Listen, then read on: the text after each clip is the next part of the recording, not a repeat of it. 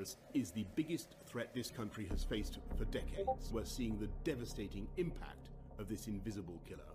There will come a moment when no health service in the world could possibly cope because there won't be enough ventilators, enough intensive care beds, enough doctors and nurses. That is the moment of real danger. The new variant is out of control and we need to bring it under control. And this news about the new variant has been a, a, an incredibly difficult end to, frankly, an awful year. And it's important for everybody to act, uh, essentially act like they might have the virus. And that's the way that we can control it together.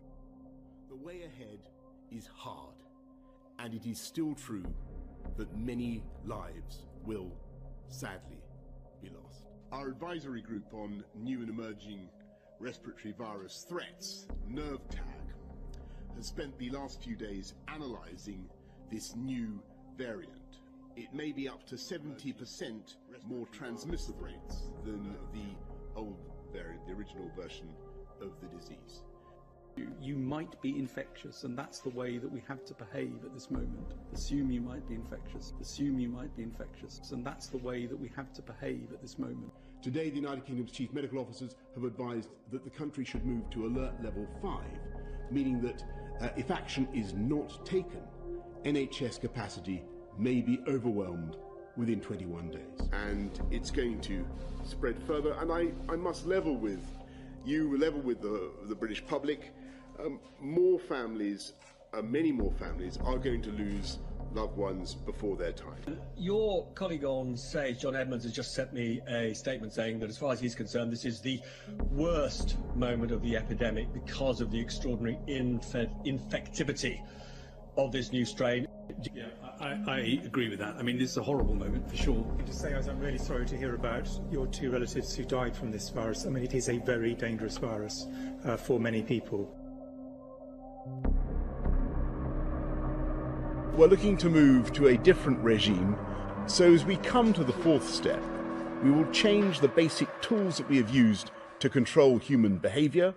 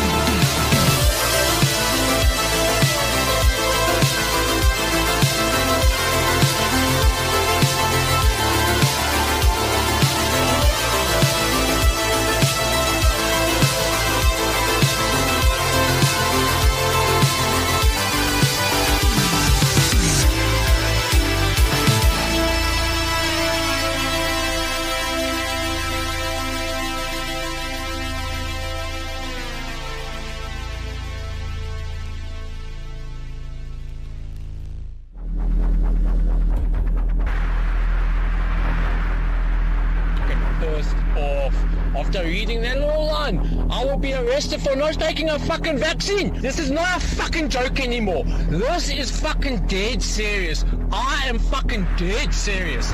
These people don't know who the fuck they're actually playing with. Yeah, in a group they might come and fucking intimidate me and whatnot. But fuck, they do not understand what the fuck just one person like myself is capable of. They do not fucking understand. No fucking vaccine or mRNA will ever flow through my fucking ball blood. Never! I will fucking die fucking fighting for my forefathers and my fucking lineage. Fuck these motherfuckers.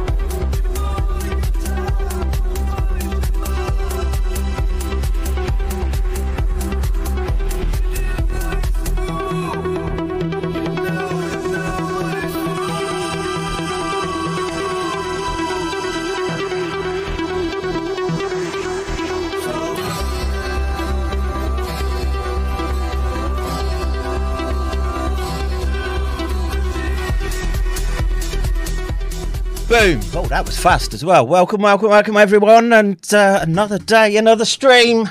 More, j- fuck, more. Ah, my chair. There we go.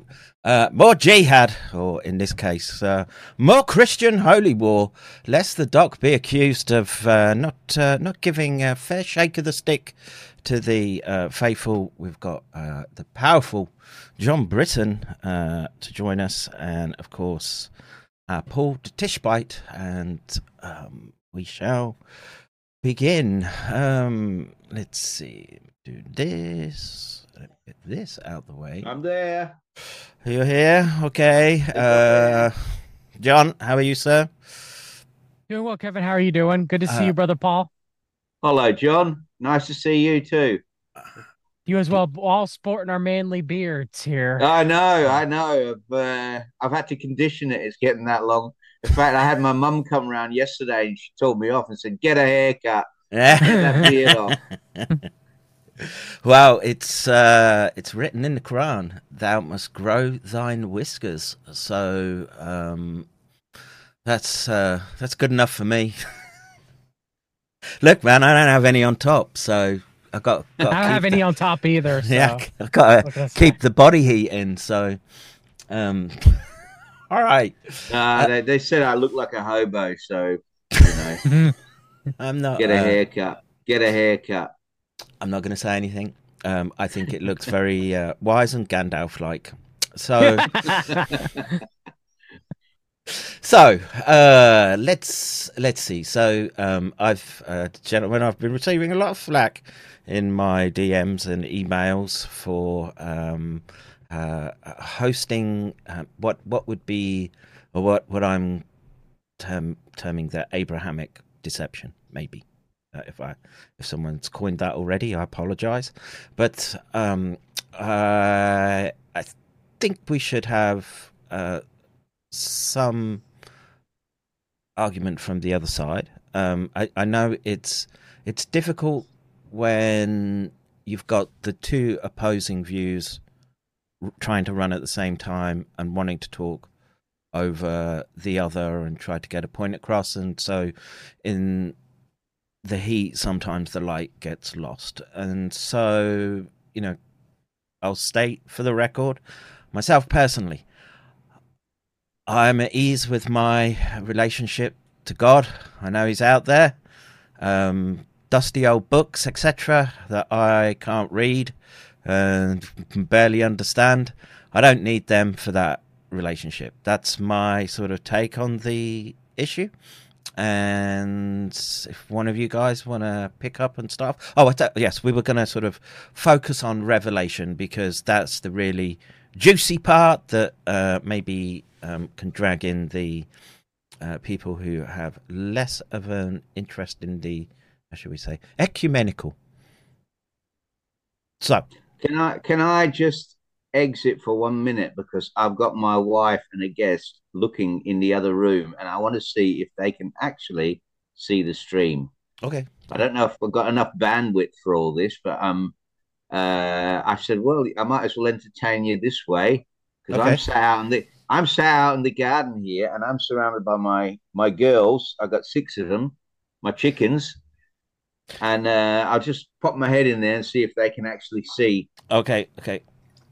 All right, John. Um, well, I'm not sure of whether to really begin the uh, the ecumenical discussion without without Paul here, but um, I, will ask you this: what what was your view on the streams with um, Albert? I have to say, I've, I thoroughly enjoyed talking to him. He was a very um, easy person to get along with, and um, the stream I did with Adam, I felt I was just overloading him with um, scientific detail that perhaps he wasn't picking up on. But what was your take?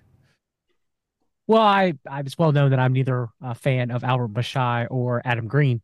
Uh, um, even though at one time I was on Adam Green uh, many years ago uh, to discuss the Council for National Policy, um, which I was not as strong in my faith. I was recently born again uh, th- than I am now. That was before Adam Green came out with his Abrahamic uh, deception uh, nonsense, uh, kind of at first uh, pushing um, the um, uh, kind of uh, Greco-Roman um, deception, and then later pivoting to the Jewish deception.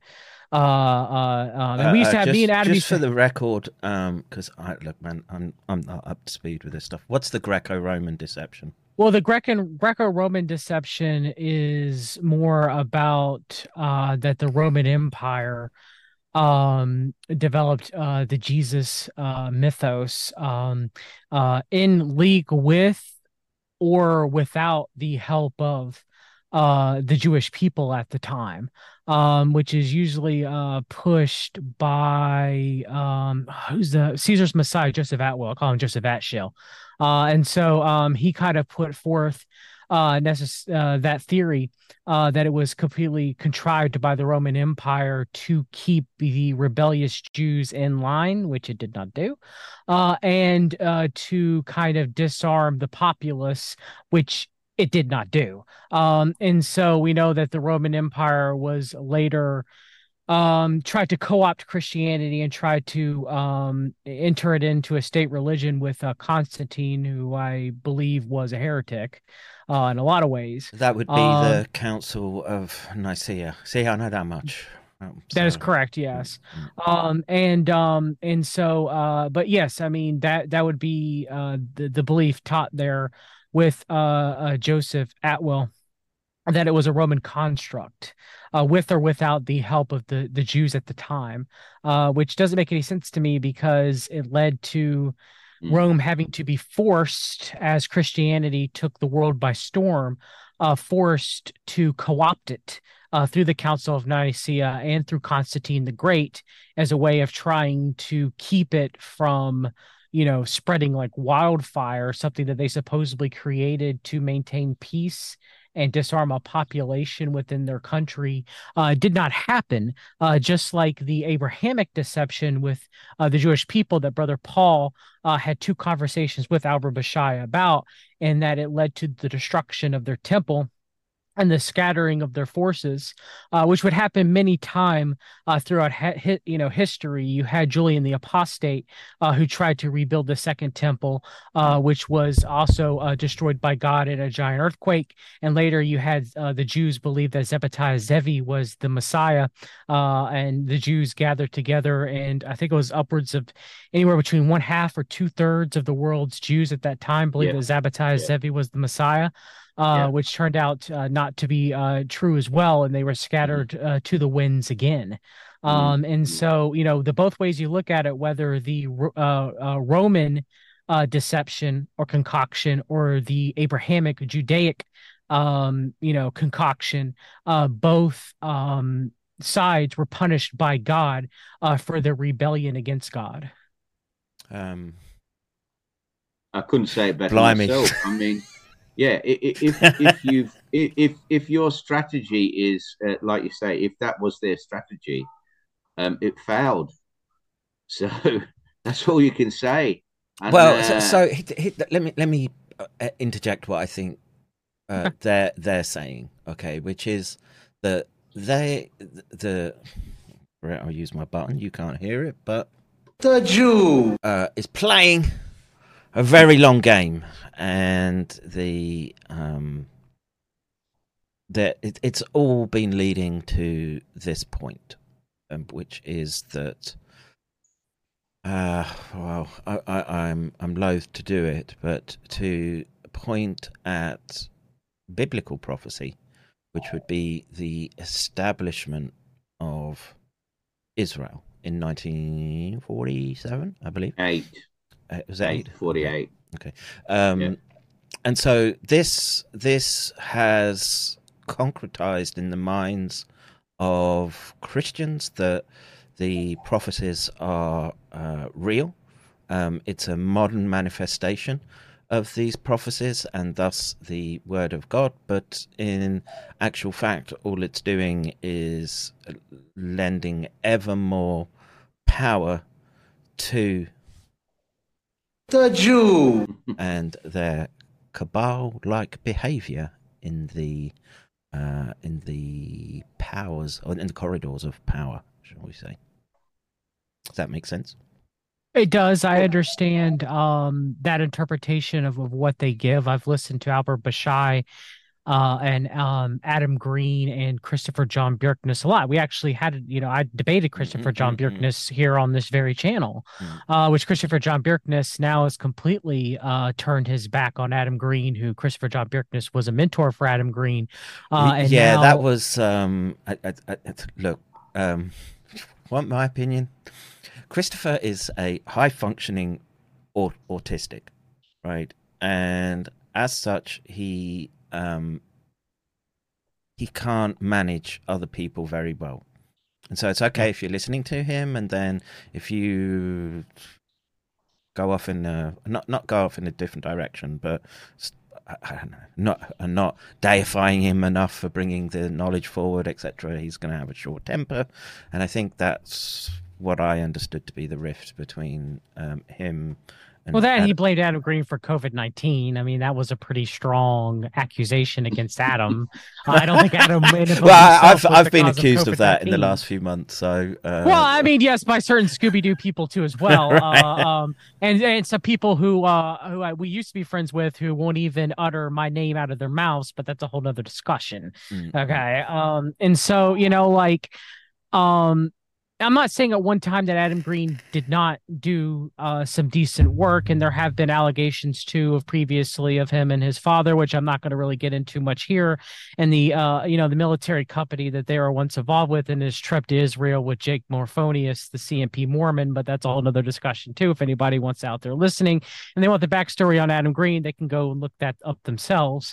Uh, but I do think it's relevant. I think it's relevant to what we see now uh, with the strong pivot that Adam has made, uh, and that now he has made it his life mission uh, to just talk about the Abrahamic deception and how it's uh, uh, he, by his uh, belief, uh, current belief system, uh, you know, um, you know, or or you know what he's pushing. Uh, that that is the most important thing in in, in, in ever Uh, you know, and and and Is I disagree true though? Because uh, uh, um, No, he uh, said those words himself, Kevin, out of his directly uh, directly out of his own mouth, brother. But he's st- he's still um, spending a lot of time um, talking about Kabbalah. The you know every time I switch onto his channel, which is you know I'll I'll dip in and dip out. He uh, his links get dropped Yeah, but he, Discord all he's, he's done a bait and switch. He's done. It's, it's very clear he's done a bait and switch because I used to watch a lot of his early programs because they were pretty good. They were exposing how Chabad was uh, involved with the Trump campaign and, and and with Biden. They were showing the influence, the Jewish influence, uh, the Jewish power. It was analyzing Jewish power, and he was doing actually a good job. And he was showing what the Jews were saying about Christians and the Talmud and just basically exposing everything. But then he did a bait and switch, and he switched straight over to Christianity. Now saying, yeah, I mean, his, his argument is Christianity is a Jewish psyop. It's a Jewish psyop, and it's a hoax. And at first, he first he says Jesus didn't exist. Well, can I- He- I- I- just- I wanna- he calls him uh, paper Jesus. Let- you know, he's paper Jesus, but I, I want to I want to be more nuanced here, right? Because I think I, I I- I don't want to put words into Adam's mouth. That's fair. He's not here to defend himself. I understand that. We should strict we should stick more towards the topic at hand. Mm. Um, because he isn't here to defend himself. He won't be. He Yeah. won't he wouldn't he wouldn't show up to talk to me and Paul anyway. Uh, but based Mm. off of that alone, we'll leave that alone. Um, and I do think it's only fair since he's not here to defend himself and defend his positions, uh, that we shouldn't, you know, I that's my my I agree. bad, I quote agree. unquote. I, I Um, agree, but I'm the- just to- saying what I've what I've picked up from his programs is that he did he was very critical of the Jews and he switched now to being very critical of the Christians. That's just an observation. I don't know why. Okay, uh, I, I, I, but I, that- I will just it. I, I'll just add this to this to cap that discussion. Okay, that Hmm? in in a situation where you want to try well I, I i think he's making a couple of strategic errors. You- are not going to convince people to drop their faith right? It's, it's you're you're treading into very um sacred ground in someone's mind and psyche and um that every you're just going to put people on the defensive. And so by saying um you've been hoodwinked by uh The Jew. um Hmm.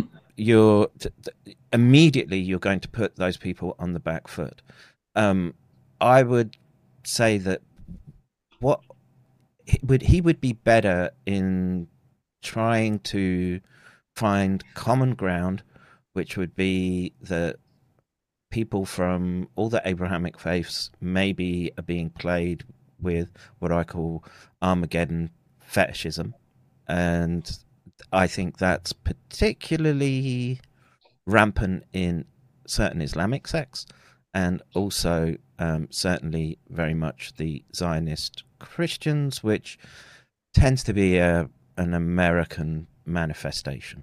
Okay, so with that, I'll beg your indulgence and try to move into the uh, the topic of discussion, which would be revelation. So revelation would be the um, excuse the excuse the term, but the money shot, the money shot for each of the faiths, the Abrahamic faiths, and from my understanding, each has a slightly different spin on which way that that end state is going to uh, emerge. Now, um, explain, well, perhaps between you, explain your Christian understanding of it, and then I'll try and um, extract. Uh, I don't know something. You, I don't want to be contentious with you guys, your friends. So, um, but I, I, I will be um, if if I if I offend thee, um, I. I Kevin, promise, I know you well enough now. I promise okay? I'll pluck out my eyes. You don't have to Um, pluck out yours. no.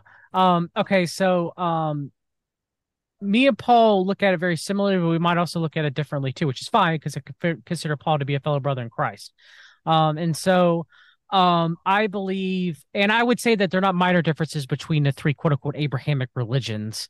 Um, I think they're major differences between, but between, and only Christianity is correct. Um, where Islam is in error, uh, and Judaism is in error, and both of those religions uh, lead towards them yoking with the Antichrist. Um, where you know, uh, Bible believing Christianity, on the other hand, is antithesis to that. But that's a whole nother discussion. Okay, and so you know, my belief of Revelation that is taught by the early church, and um, you know, that is taught for the Bible itself is I myself am a premillennial. I believe in the thousand year little literal millennial reign of our Lord and Savior Jesus Christ, uh, as well as a mid or or post tribulation rapture. I don't know exactly where I fit specifically on that yet. Uh, I believe right, either so one of them I, are. I need to stop you there just to help um, clarify Mm-hmm. some terms. So when you're talking about tribulation and rapture, are you are you sitting in the camp of we're going to see a whole bunch of people just uh, zip up to the sky? eventually eventually eventually. Uh so you have premillennial uh rapture uh or or should i say pre-tribulational rapture should i say? Uh a, a mid-tribulational rapture and a post-tribulational rapture. So the tribulation of the seven uh years uh tribulation tribulation the terrible day of the lord okay? So the midpoint of the tribulation is roughly about three and a half years and that will be when the antichrist sits in the new newly constructed um you know uh third temple and declares himself to uh be uh god. Okay. Um and so um when that happens you know if you're a pre-tribulation rapture believer you believe that you're just going to be raptured out before anything happens. Okay. Which i don't think is biblical uh i would hope that to be true because we wouldn't have to suffer any type of persecution brother paul but I don't believe it to be true. Okay. So I either lead to the mid tribulation rapture point or the post tribulation rapture point, which is at the very end of the tribulation, when we enter into the millennial kingdom, the thousand year reign of our Lord and Savior Jesus Christ. right, I, I want to And then- stop you there. I want to stop you there. Mhm. Just give me a uh, bullet point list of the evidence of why you think the differences between those tribulation stages. Which I, I know, I know you you reference scripture at this point, but I'd have to ju- give the specific scriptures that I Yeah. don't have them with me. Oh, okay, okay, Uh, okay, okay. Right can now, I, can um, I um can yes, I, Paul, go ahead. I I I have a different approach. I get I I often get confused with uh with the terms post post rapture, pre millennial, post millennial. I to be honest with you, that those terms often confuse me, and I have to sometimes look them up and say, well, what is what does this mean? what are they saying? What happens first? What happens next? It just confuses me. Now, I did a a, a commentary on the Book of Revelation. It took me forty odd years, and I always think you should understand uh, what you're given in context. And um, the Book of sorry to interrupt you there, though, Paul. But uh, I think it's a bit biblical there. The uh, forty years. Are you sure? Are you sure? Yeah, no, I, I wasn't. I have, I've been. I did look at when I started very seriously looking at it was after 9-11. and then I wrote a commentary after 9-11 and I completely revised it then over the next twenty years because more and more um, I, I got more and more insight. So it's not something I just sat down and wrote in in a day. It's something I worked on over a long period of time, and it was 9-11 that really triggered it because I thought, "What the hell's going on here? Something's going on." And then um, I, I looked. I- I've read a lot on. Uh, I've read a lot of commentaries on the Book of Revelation, and a lot of uh, some very good ones, some some not so good. But there's basically four approaches to Revelation. One one is uh, it's all in the past. It's preterist. The other is it's all in the future, a futurist approach. Nothing has been fulfilled. It's all in the future. So it's either all in the past, all in the future, or it's a spiritual interpretation. So it has spiritual lessons, but it's not to be taken literally. That's another approach. And uh, and the fourth approach is it's con- continuous historic. So that means it's it it is unfolding through history. So you could take You have double, triple little- fu- fulfillment, right, Paul? Yeah, Double, you, so you sometimes could, triple fulfillment, which that's the yeah, one I so you carry. could yeah, so you can you can take every aspect of it. You can take one bit of the trumpets or seals or whatever and say, oh, this applies to the. I've seen people do it. Oh, this applies to the Battle of Trafalgar or this applies to the Second World War, or this applies to this. And I say, whoa, whoa, whoa. You don't, you've got to understand prophecy in the first place. If you don't, and this yeah. is the conclusion I've come to.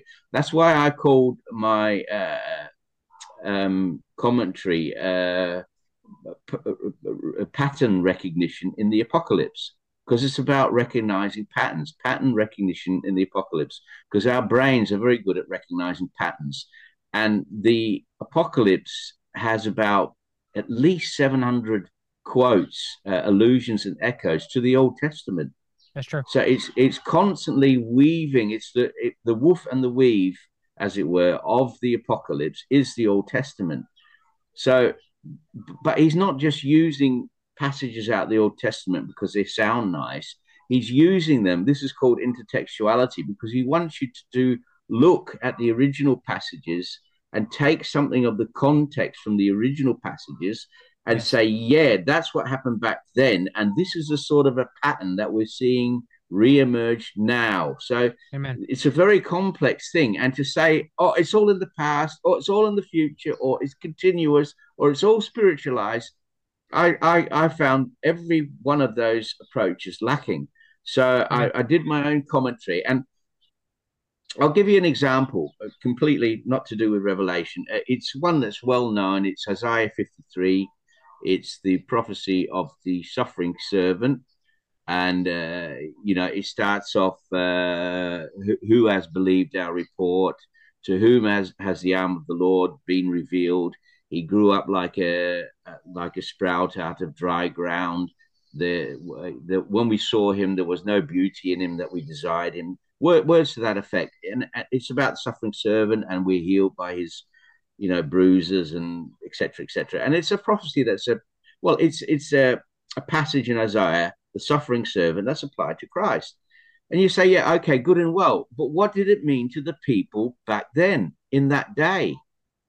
It, it, it wasn't a it wasn't a passage written to have an application in 2000 years time it had a meaning to the people back then what did it mean if you can't tell me what it meant to the people back then to whom it was given if you can't tell me what isaiah meant back then who he was talking about what it meant then how can you extrapolate from that to, to christ and what i say is that well this, and I can make a very good case that the suffering servant in uh, Isaiah 53 was King Hezekiah, who ended up on his deathbed, and on the third day he was raised from his deathbed. And the point is, is the, the Isaiah 53 ends uh, ends. He was given a 15 year extension of life, so he thought he was going to die. And the point is, is that he thought that all the Davidic covenants would be annulled. So he's lying on his deathbed. He's done all the right things because he was a good king. He was a faithful man. He uh, he centralized the cult in Jerusalem. He reestablished, he cleansed the temple. He reestablished wor- worship. He did all the right things. He did everything right. And then what happens is his city is surrounded, besieged by Sennacherib, the Assyrian, and we know this from the Assyrian records. We can establish this from the Assyrian records. So he's so this is a, this is a historical event that. Yeah, it's a historical event, and he's lying on his deathbed, and it, we're told he has a big bulb, a big uh, boil.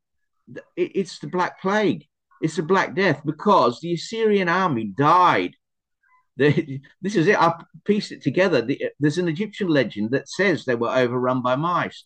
The Assyrian army died by the plague. We're told in the account that they died, the angel of the Lord smote them and they died overnight. Well, I think it was the Black Death.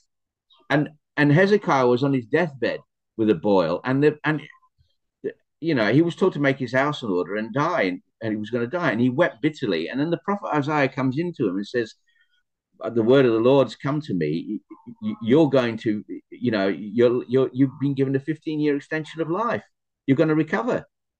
Right? And um, he, you know, he's heard your prayer. But the, the point is, is that Hezekiah was sat there saying, I've done all the right things. I've done everything right. And this is how God treats me. I'm about to lose my city and I'm about to die and I've got no heir to the throne. And I know, being a Davidic king, that God supposedly made a promise to my forefather David that my that, that that our dynasty would last forever, that I would have a son, that we would have a son that would sit on the throne of God forever. And now I'm dying. Yeah, all, all this uh, Jewish um, uh, lineage lasting forever and stuff. Uh, I always get a bit suspect about that. Um, well, you can look at it as a dynasty, or you can look at it as being. I see it as being talking about Christ, but he he obviously obviously, yeah, it's about Christ, but obviously uh, Hezekiah was thinking about his dynasty. He had no son, so he was going to die without with childless, and that was the end of the of the Davidic dynasty. And he's saying, "Well, you made all these promises, these great big promises to me, and I'm dying. My city's under siege, and I'm dying." And what's it all about? And I'll tell you something else. This is another going on another tangent. The book of Job is a parable about Isaiah is uh, it's about unmerited suffering. It's about him losing everything, and his wife turns around to him and says, "You've lost everything. Just curse God and die." Right? What What are you defending God for? You've lost everything. Curse God and die. The, the book of Job, I'm saying, is a parabolic retelling uh, set in philosophy of the situation in in Hezekiah's time, and I can make the case for that, but that's a whole different story. But the point is, is that what I'm trying to say is Isaiah 53 meant something to the people at that time. And they betrayed him. His Sanhedrin, his counselors betrayed uh, Hezekiah. And they, in his name, they they stripped the temple and they sent tribute to Sennacherib. And Sennacherib didn't, he, he accepted the, the tribute, but he didn't turn back. He didn't stop his siege. He, he continued his siege. And so the whole thing was a mess. He was betrayed. He was dying. City was besieged. So, but what I'm saying is Isaiah 53 had meaning to the people back then.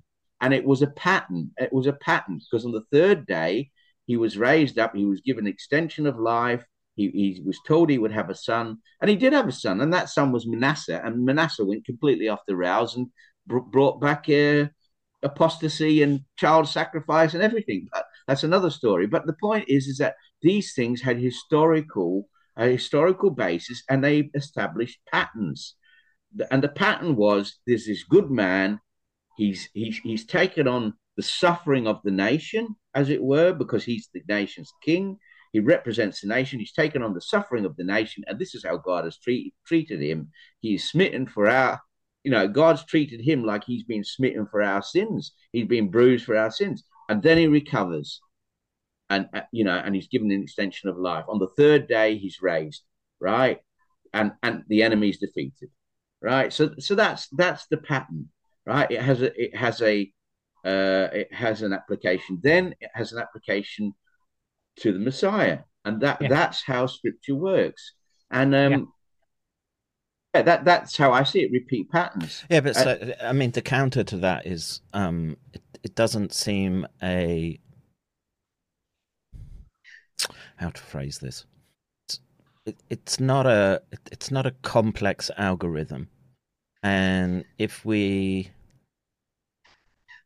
if it's possible to go back and we don't know the provenance of these, you know, we don't have them etched in indestructible titanium graphene tablets written inscribed with laser.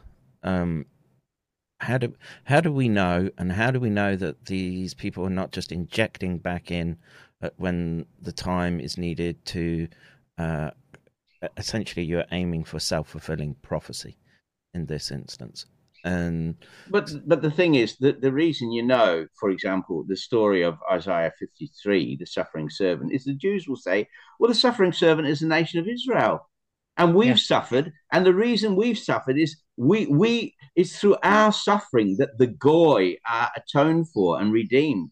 We're the ones that are smitten and and because of the bad goy and we're the ones who will redeem the goy. We've gone through the holocaust. They just take everything and twist it. And they say but they ignore the original context. It's about hezekiah that it's you know and they'll say well and you can say, yeah, well, this is what you can do with everything. It's semantics. You can take every story and you can give it a spin and a twist and say, well, well they deny about... the few. They deny about being about Jesus the Messiah too. Uh, they yeah, deny they, it ultimately about exactly. that. Exactly. So, but what they do is they start with the historical and deny that that's you know uh, you know they deny that, and then they Yep. go to the to the next thing and say, well, it's not about Christ either, and it's about the nation of Israel, and we've suffered the Holocaust. We're the ones that were smitten. We're the ones that were bruised, and it, it's so that uh, we can, so that the nations will be redeemed through us. But but you look at the nation of Israel. but that's but the um, a lot of Christians are saying that. That you know, Yeah, I, I, I know that are. there's this verse which is bless uh, if you bless Israel, uh, the Lord will bless you. I don't know. I know many a Christian who takes that literally. literally. yeah. Um, But So- they're but mistaken, then- though. But then, the, but then the question is who? I mean, um, that sounds stupid. But then the question is who is Israel? Because the new covenant was made, and and and and Christ embodies Israel, both the old Israel, Abraham, Isaac, and Jacob, and the new Israel, which includes the Gentiles. So the Israel of God is not necessarily the historic Israel uh, that they spiritual uh, Israel. It's yeah, we're it's- both it- spiritual Israelites, it- Paul. it's it's yeah, exactly. It's not it's not the is the Israel of God is different to the Israel that there is the Israel that they're looking at is Zionist Israel. It's a political entity. Uh, uh, which I believe the harlot the- is Jerusalem, and Yeah, God's exactly. judgment will come to the harlot yeah, exactly. by by yeah. by by the Antichrist, and Jerusalem will fall within an hour and be literally destroyed off the face of the earth. So again, I don't see how if the Jews quote unquote have set this up throughout millennia, why would the end be their power structures completely and utterly annihilated as the Antichrist turns against the Jewish people? So the, the the response to that would be is that they've just convinced you that that's the case, and as they roll on and steamroller with uh, ever more accruement of power and um, But the exposure of the current Zionist, Masonic, Jesuit world order that we're seeing right now being propagated by Elon Musk on Twitter with the hashtag ban the ADL movement and, and that increase uh, fervor that's going to drive quote unquote Jewish people back to Israel. Um, you're Mm. witnessing that right now as the world comes against, you know, as as the harlot is exposed, and there is crimes of the world order that need to be exposed and will be laid bare. But the thing is, is the way that's going to be set up is the Antichrist will usher those who are not born again, those who are not signed, sealed, and you know Look, delivered. I, you know, I honestly think God. we are being. I hon- honestly think we are being gamed. But the thing is, who takes control of the game in the end? And uh, because they have created this dialectic, uh, and and they don't, no doubt, they do are using the uh, eschatological. Uh, Mhm, And I've said of that all along. They are. of course, They use. They are using the eschatolo- eschatology to get their way. But the point is, is, is who takes control of the game in the end? They don't control it all, and they won't, and they can't. But um, going back to Revelation, uh, you uh, what I was trying to say is you you've got to understand the original context. And so that when you're looking at the book of Revelation, you say, well, is it all past? Is it all future? Is it all, is it continuous? Did it, did it start? I've heard a lot of people doing, uh, saying it's continuous. It starts in AD 30 and it goes right through to the current time. And every event in history is in the, no, no, because it was given for a particular reason and it met and it had to mean what did it mean to the people it was given to at the time and then you come to the uh, uh, uh, which is really a crux interpretum for me is that people will say well when was it given what what what date was the apocalypse apocalypse given. And that's very important because a, lot of commentaries will say it was given in AD 96 uh, they re- they do that on uh, on uh, a comment given, I think, by Irenaeus or Papias that uh, that John that it it was seen, and they take it that John was seen uh, still then, and he was about ninety nine years old uh, when he went to Patmos and received the revelation. So they they build it on on the testimony of one of the church fathers, which is not very clear. But they No. say AD 96 around the, the reign of Domitian. That's when it was given. And the, the reason the date is very important is because if it was given in AD 96, most of the first century Christians would have been dead. Right? Revelation would have been meaningless to them because this was this was supposedly the message from Jesus Christ because he'd gone and mm-hmm. and and and they were facing all this tribulation and all this trouble, you know, and and and and and and and there was not a word said, silence, and and they all died and nothing happened. So the question is, uh, when was it given? And I say AD 96 was far too late. The, the, the, the key date in all this is AD 70 because that was the destruction of the temple. And that was a cataclysmic event in Jewish history. Um, it it's, completely is that, changed. Is that recorded historically? Like what recorded? Uh, um, the the sacking of Jerusalem and the yes, yeah, yeah, yes. yeah. So, I mean, we can see it today. They don't have control of the temple right now.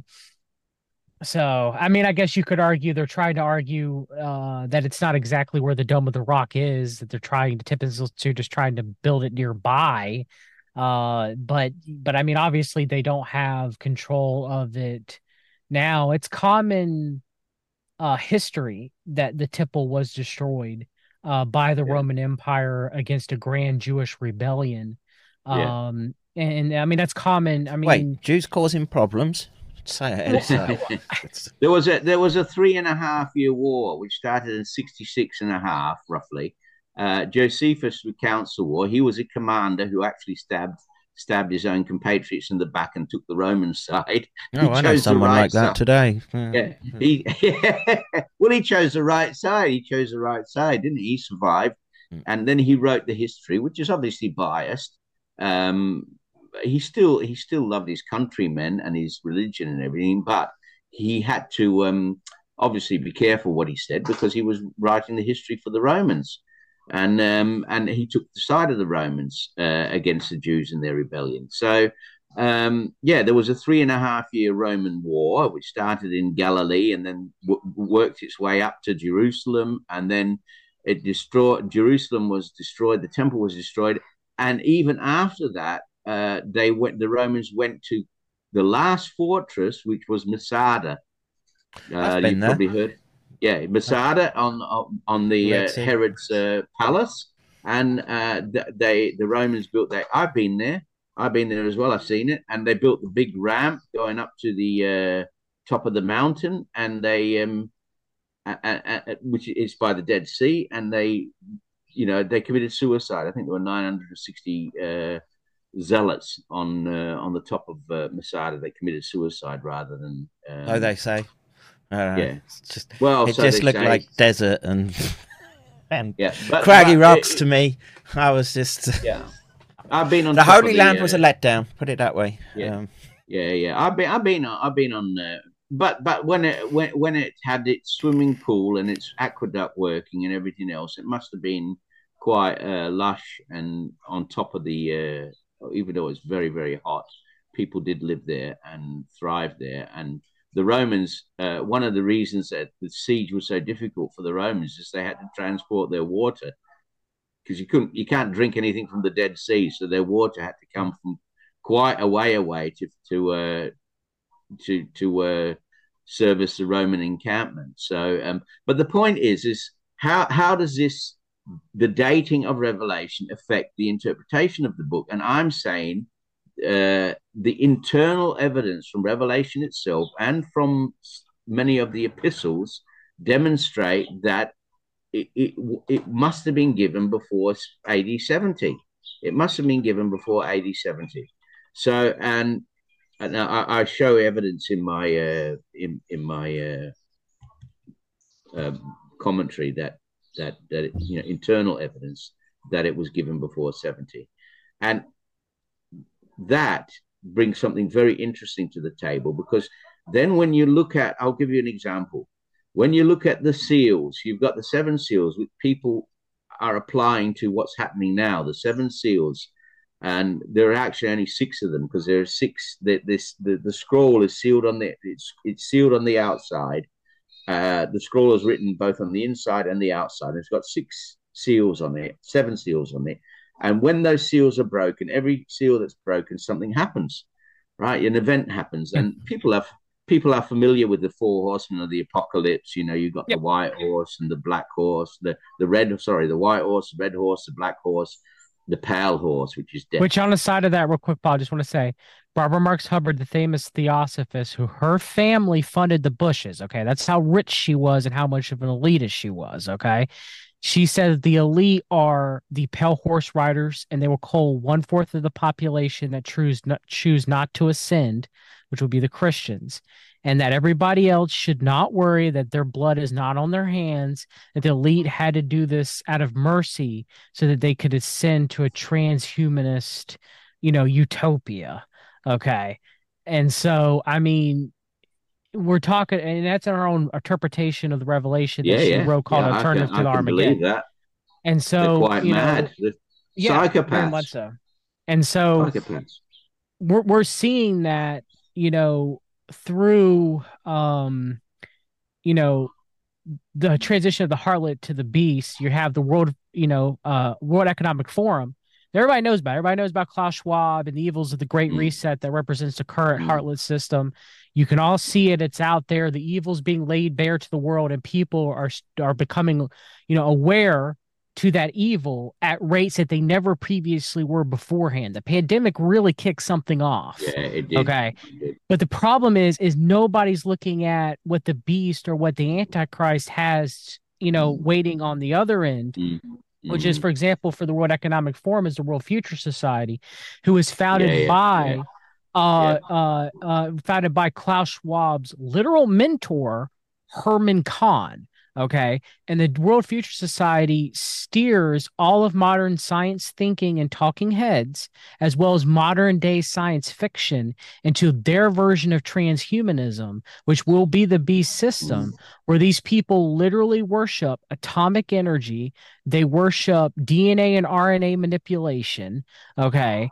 And they say they're going to use it to better humankind. Okay. Now, granted, I, you know, you hear the same claptrap coming out of Klaus Schwab, but the difference is, is Klaus Schwab has been set up to be the Bond villain, so that all the issues that we currently yeah, have now yeah, with yeah, the yeah, COVID yeah, nineteen yeah. jabs, Yeah. okay, Yeah. will fall into Yeah. him, and then the Yeah, beast yeah. will come along and say, "Well, we have the secret hidden technology yeah, here." yeah, yeah, And this is what the elites were hiding from you as the Yeah, white yeah, hats give it yeah. to you. So just take the mark yeah. and you can have Yeah. all these secret technologies and the zero point energy and you know all this other stuff. Okay, so that's where you get Well, the I- world government, the one world I- government, the one world religion, and so on. So on. Hubbard, so. go, going on about Hubbard, she's a very interesting. Well, she's Jewish, but she's a very interesting character because uh, I, I've got a quote from one of her books in the eighties where she talks about messenger RNA. That's true. how, And she how how messenger RNA it's the messenger. It will change us. It will transform us. right yeah. here. So she she was writing about that in the eighties. So these they've these people have had this going for a long time, and not only that, this is another. You Well, it's not know like they didn't know about messenger RNA in the 80s. Yeah, It's But- not Yeah, that they did, but she yeah. wrote it as a spiritual component that it will change, Change mankind and through conscious transform mankind. evolution. Yes. yeah. To the it Great will guide our Awakening. evolu- May, may, same maybe thing that- she's a bit more tuned in to the uh, unfolding hypergalactic multidimensional superfield we're part of. I don't know what's that? Hey, but the other thing is, this is this is the other interesting thing. You probably know this. Is she had an affair with uh, Sachs? Uh, not Sachs. Um, Uh, Salk. um, Salk, yes, uh, Jonas Salk. She left Jonas her Salk. family. Literally, Yeah. she left her family to have an affair with Jonas Salk and and funded the foundation of the Jonas Salk Institute. And Jonas Salk said Barbara Marx Hubbard did more than he ever did as a creator of the polio vaccine, supposedly allegedly. Okay, yeah, he yeah. did more to advance his cause than That's anyone right. ever did in history. And she literally, I got a video that would discuss you, Kevin, where she's like, I don't believe in a nuclear family. This woman left her nuclear family, okay, to She have an affair family. with Jonas Salk. All right. the inventor And of she- the polio vaccine. Yes, so exactly. called. It's Well, crazy. Let me, let me. I just want to see if uh, I want a picture of Jonas. and maybe, Salk maybe, maybe he's some sort of Adonis. So no, he's not. And No. fellow Jew, fellow Jew, and he he he wrote a book. Salk wrote a book about. Uh, I, uh, I can see the eugenics K two six R bleeding through. Didn't, didn't he? He wrote Salk wrote a book about eugenics and how uh, you know how basically how we should weed out all the weak and you Mm. know the, That's the- true. the- yes. which are basically the guys. anyway, you can't make this stuff up. these people have been in charge of injecting us with. Well, what, what have they been injecting us with? Oh, we must be dumb. Well, um, turns out monkey products, and um, yeah, well, we must be stupid. Mm. This is the this is the deception that's been going on for over hundred years. How slow are we? Maybe they're right. Maybe we are dim-witted. I, and, and I'll say, and I'll and I'll and I'll add to that, Paul. And the question I want to throw back at you, Kevin, and, and I want to get honestly get your take on this.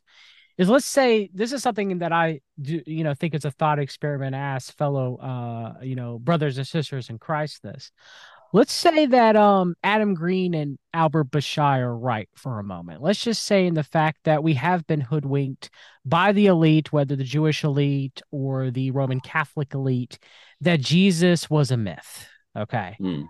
And they have all this power and all this control of the world. Okay. And they have all this technology. They probably, I would assume, have advanced technology of some mm, capacity. Yeah, yeah, yeah, yeah. Technology that we're unaware of. Okay. Yeah.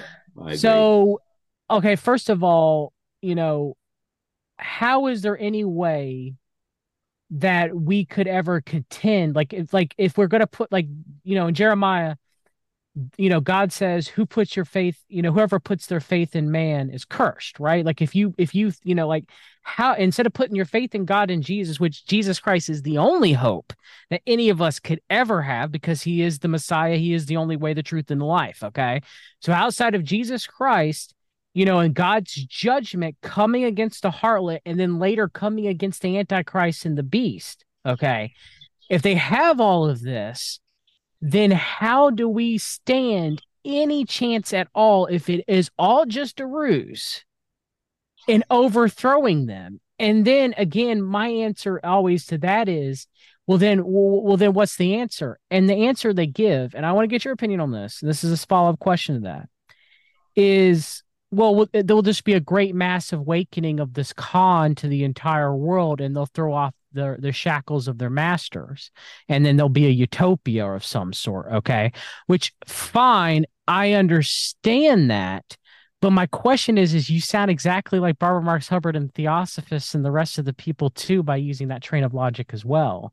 So again, without Christ, there is no hope so i mean that's my you know that's a question i've never had anybody really give me an answer to in that if they are all this powerful to hoodwink the entire civilization of the planet for for for for millennia how yeah, but, but any... I, I, certainly don't uh, think uh, they're um mm, how should we say unassailable. And so i would just relay from my own personal experience that what you're describing to me I was very much inculcated in because of where I grew up, which is Europe.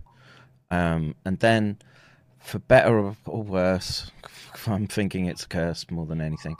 I was allowed to travel. Um, right. Well, well, I haven't seen much of the. I've seen none of the southern hemisphere, to tell the truth. But um, I was allowed to travel um, across and very unique places, I think. So um, I went from Britain, which was, you know, Church of England um, doesn't mean milk toast, tea and biscuits. Religion doesn't amount to much beyond, um, if you want a symbolic wedding um, or funeral.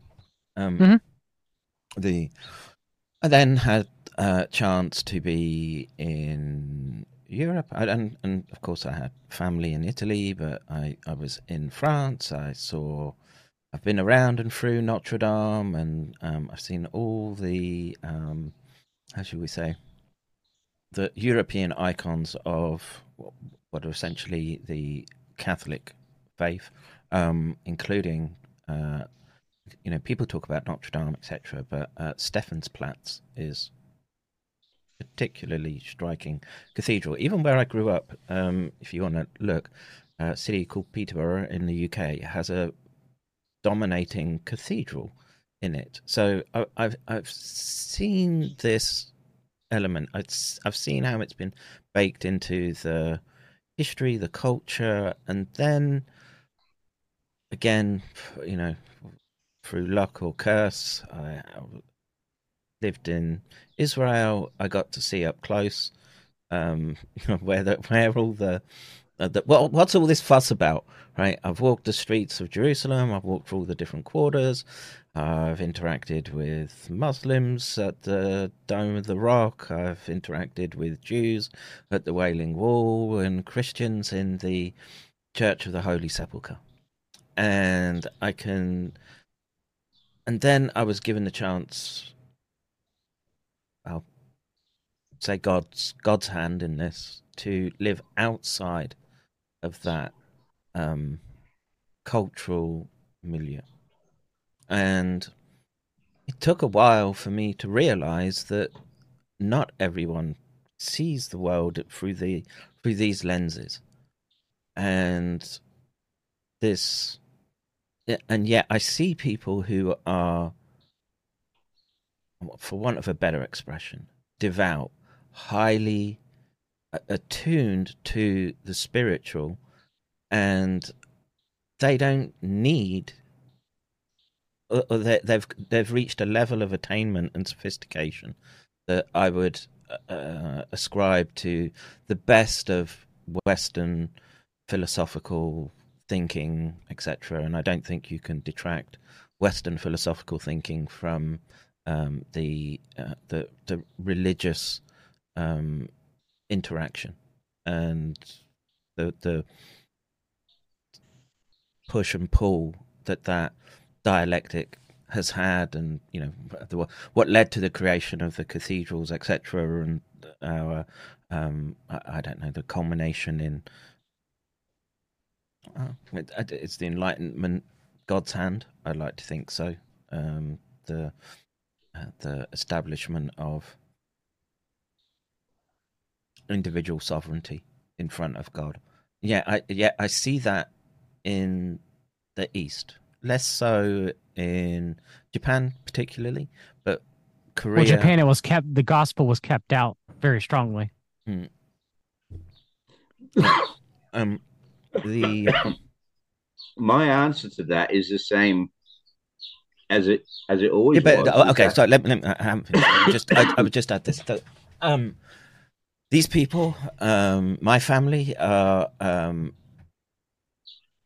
destined for hellfire because they haven't taken up this, you know, whichever way you, you paint it has a Jewish flavor to it. And in, in, in, from my perspective, I see and appreciate all of it.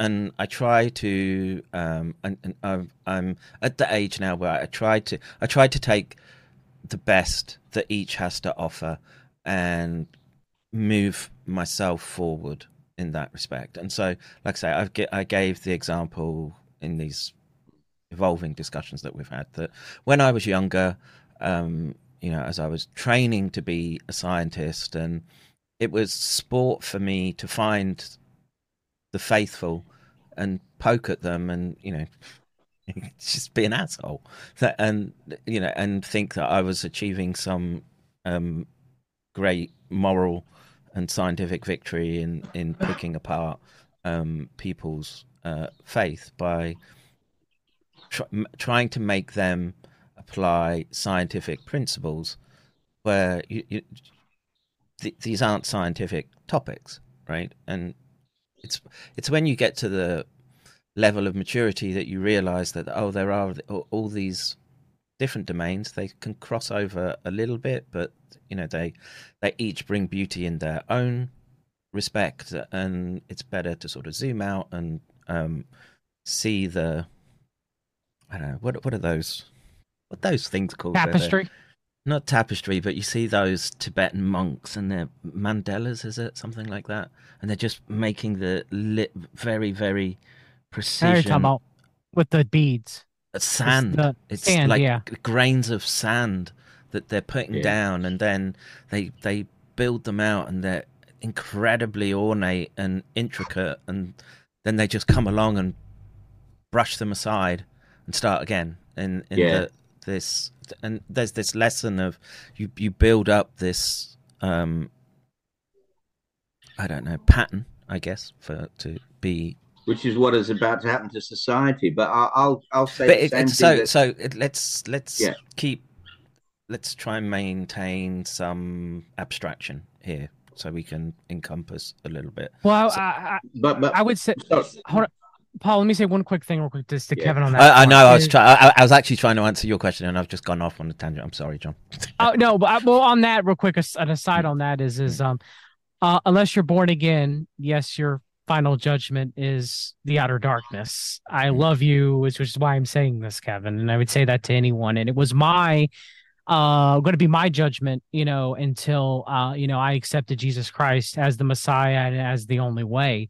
Uh, No, I've, I've seen all that and experienced it, and and I'll, again, I'll say this right in the darkest moments. What I saw that came to me, and and I had to know it was Jesus.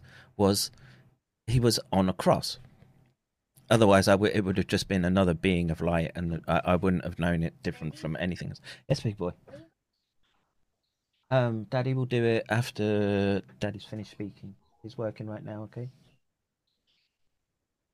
Oh boy. I, I know I repeat the, the same thing again and again, but ma- but I think it's worth saying is that um, there is no civilization or no people on Earth uh, that is not fundamentally flawed. We're all flawed, and they may different cultures have developed different systems to um, to cope with the existence and to explain, uh, you know, to, to cope with the existential angst, you could say. Hmm. So we have different different systems developed, and the East has one of transcendence, and they do understand something of the cyclical, cyclical nature of destruction and catastrophe and renewal, which you see reflected in their religion with reincarnation and things like that. But at the end of the day, for all the um, uh, religious impulses, we're all human beings and we're all flawed. And you know, you could look at the Japanese, what they every religion, every false religion. Yeah, but you're you're saying it's false, but in, in because I- I- human nature is unreformable. okay, so let me let's. I want to I want to pull out for the into the abstract again. Try and bring some neuroscience to play. Okay, so there are states, conscious states, right? That y- you will move through that um, are, are required, and it ties into your physiology. And the simplest example I can give is Maslow. That's what that's the commonality that I see. And again, it'll come down to where where your particular lineage has come from, has evolved from. That's a genetic fallacy. That's how, that. That's how is it a genetic- genetic fallacy? Be- because you're saying that the truth exists. Like the only reason why I'm a Christian is because I was born in the United States of America, was raised in a Christian household. Therefore, that is the you know like that that that's the reason why I've came to the conclusion that it was the truth. But I rejected it for many years myself.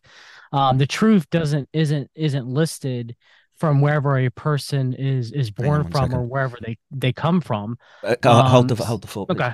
Uh, Alex. I, I, I, I, did you call me? What's the matter?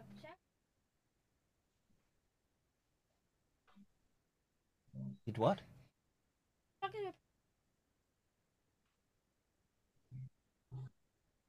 Okay, okay. So, boys, I told you Daddy's working. I don't want to hear stuff about Roblox right now. Play nicely, both of you. Shotgun X X two. Yeah, and William, no snitching. You are snitching. And he's your brother. Knock it off. Close the door. Daddy's working. Well, report other people. Don't snitch on your brother. Close the door. uh, sorry. Um, It's I, I have kids. I uh, understand.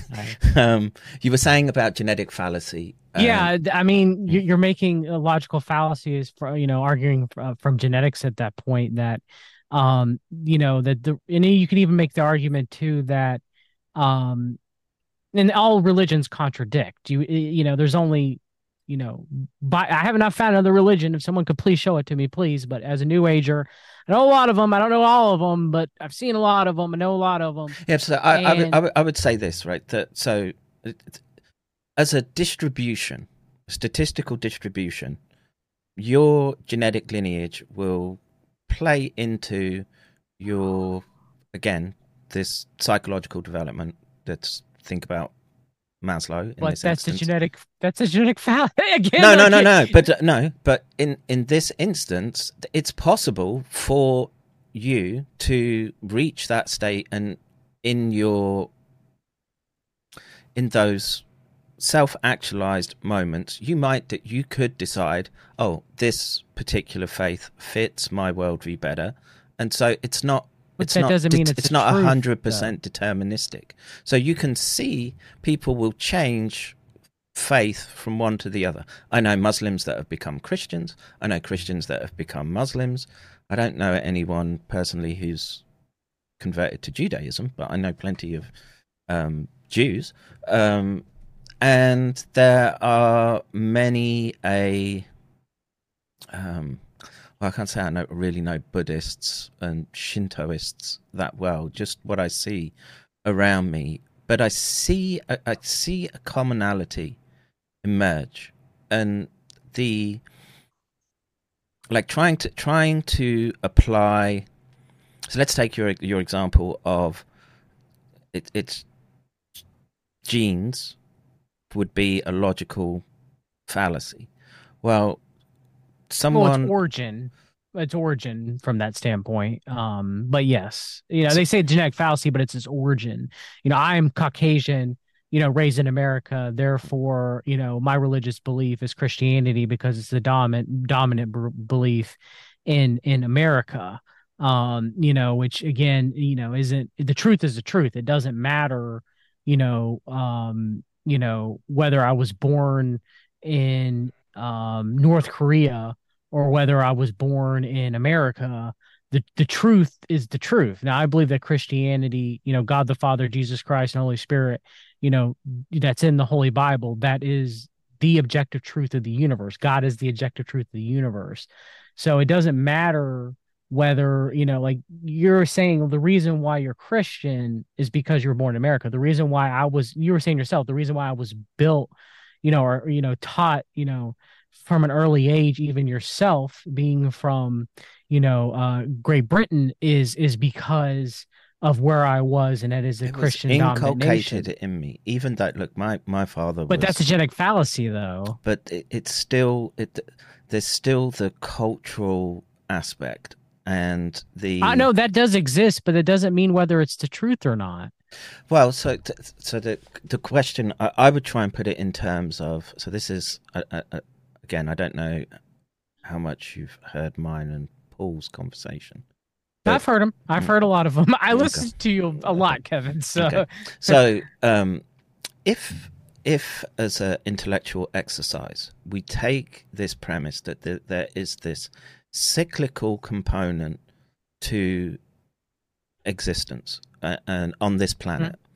And paul's argument um, or premise which i tend to agree with i think that there's a preponderance of evidence which says that there are cataclysms that occur on a regular basis.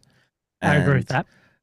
at a when thinking about what that means in again if you abstract it out in scientific language that would be called a boundary condition of your knowledge state okay uh, and we don't have to get into what knowledge is and what consciousness is etc and the the reductive well, we already got those basic parameters put there Mm. between all three of us but go ahead And so I, I would I would proffer this um, conjecture, which is that all across this planet, it doesn't matter where you've grown up, where your genetic lineage is from, which ecological niche that you fill on the planet, there's going to be some archetypical memory of these events.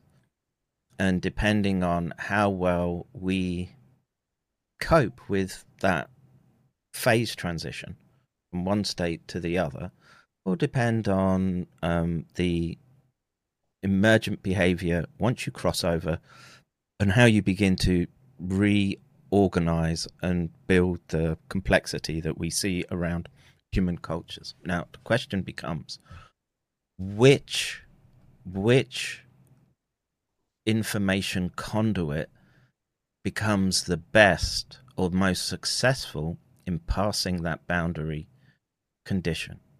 And it may just be that we have to live on a planet of these this this complex fabric of what appear to be um, programs designed, as Paul said, for answering the existential.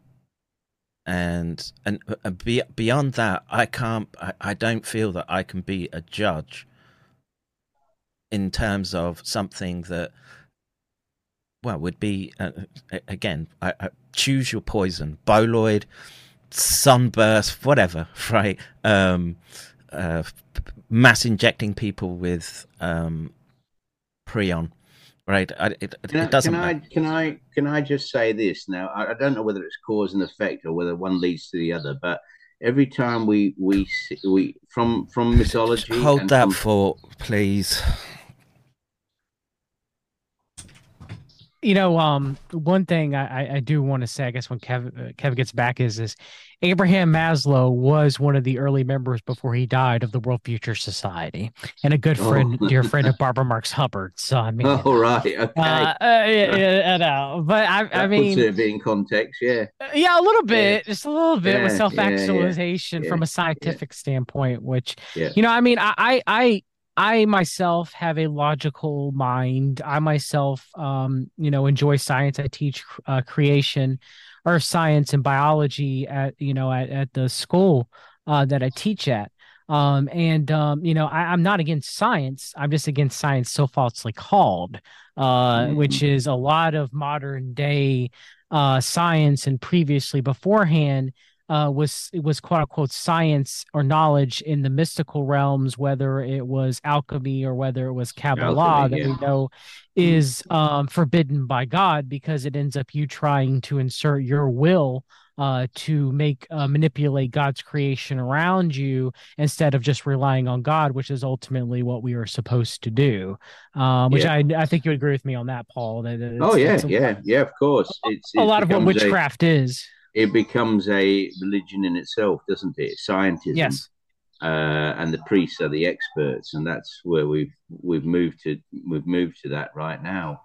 Um, but but I would I, will say it again, and I know Kevin's maybe skipped this, but um, yeah, I, I, was saying that um, you, what, what the myths I, and the stories. No, that's all right. What the myths and the stories and the history all tell us is is that when we reach these ca- catastrophic conditions just beforehand, society degenerates. Now, you could say that's maybe cause and effect if these things are cyclical and they, they repeat patterns, but uh, there, there may be a natural explanation for that as well, because if there's more incoming radiation and there's people are becoming sick and everything else, and this there, there may be certain people that know this is happening and they're using this to their advantage to leverage it. Um, and yes, they are boundary conditions, but that still doesn't take away from the fact that, like I say, religion is meant to answer existential questions. What is the meaning of life? Why are we mm-hmm. here? Mm-hmm. What is existence?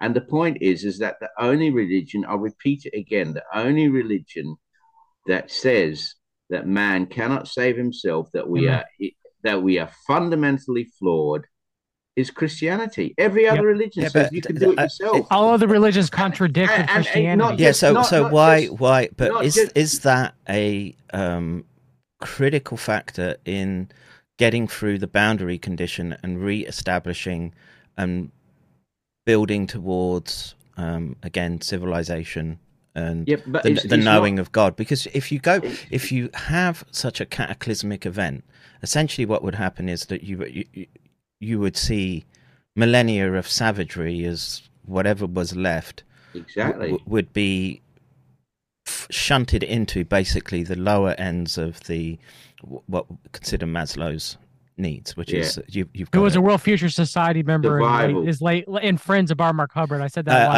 have not I have no way. doubt, bro. no So I just want to make that know that Yeah, he yeah, yeah. was on the uh, B system side. Uh, so but it's it's not it's, we we can look at all data points and say okay um just because hubbard has spoken about mrna doesn't intrinsically make mrna uh uh evil thing we've all got mrna no, no, it's not. It's it, it- it's a part of us. I'm not. It's part of the creator's design. I'm not saying it is, Mm. but the way that they worship it and the way that they um, are are going to use it to harm the population um, is what they've done.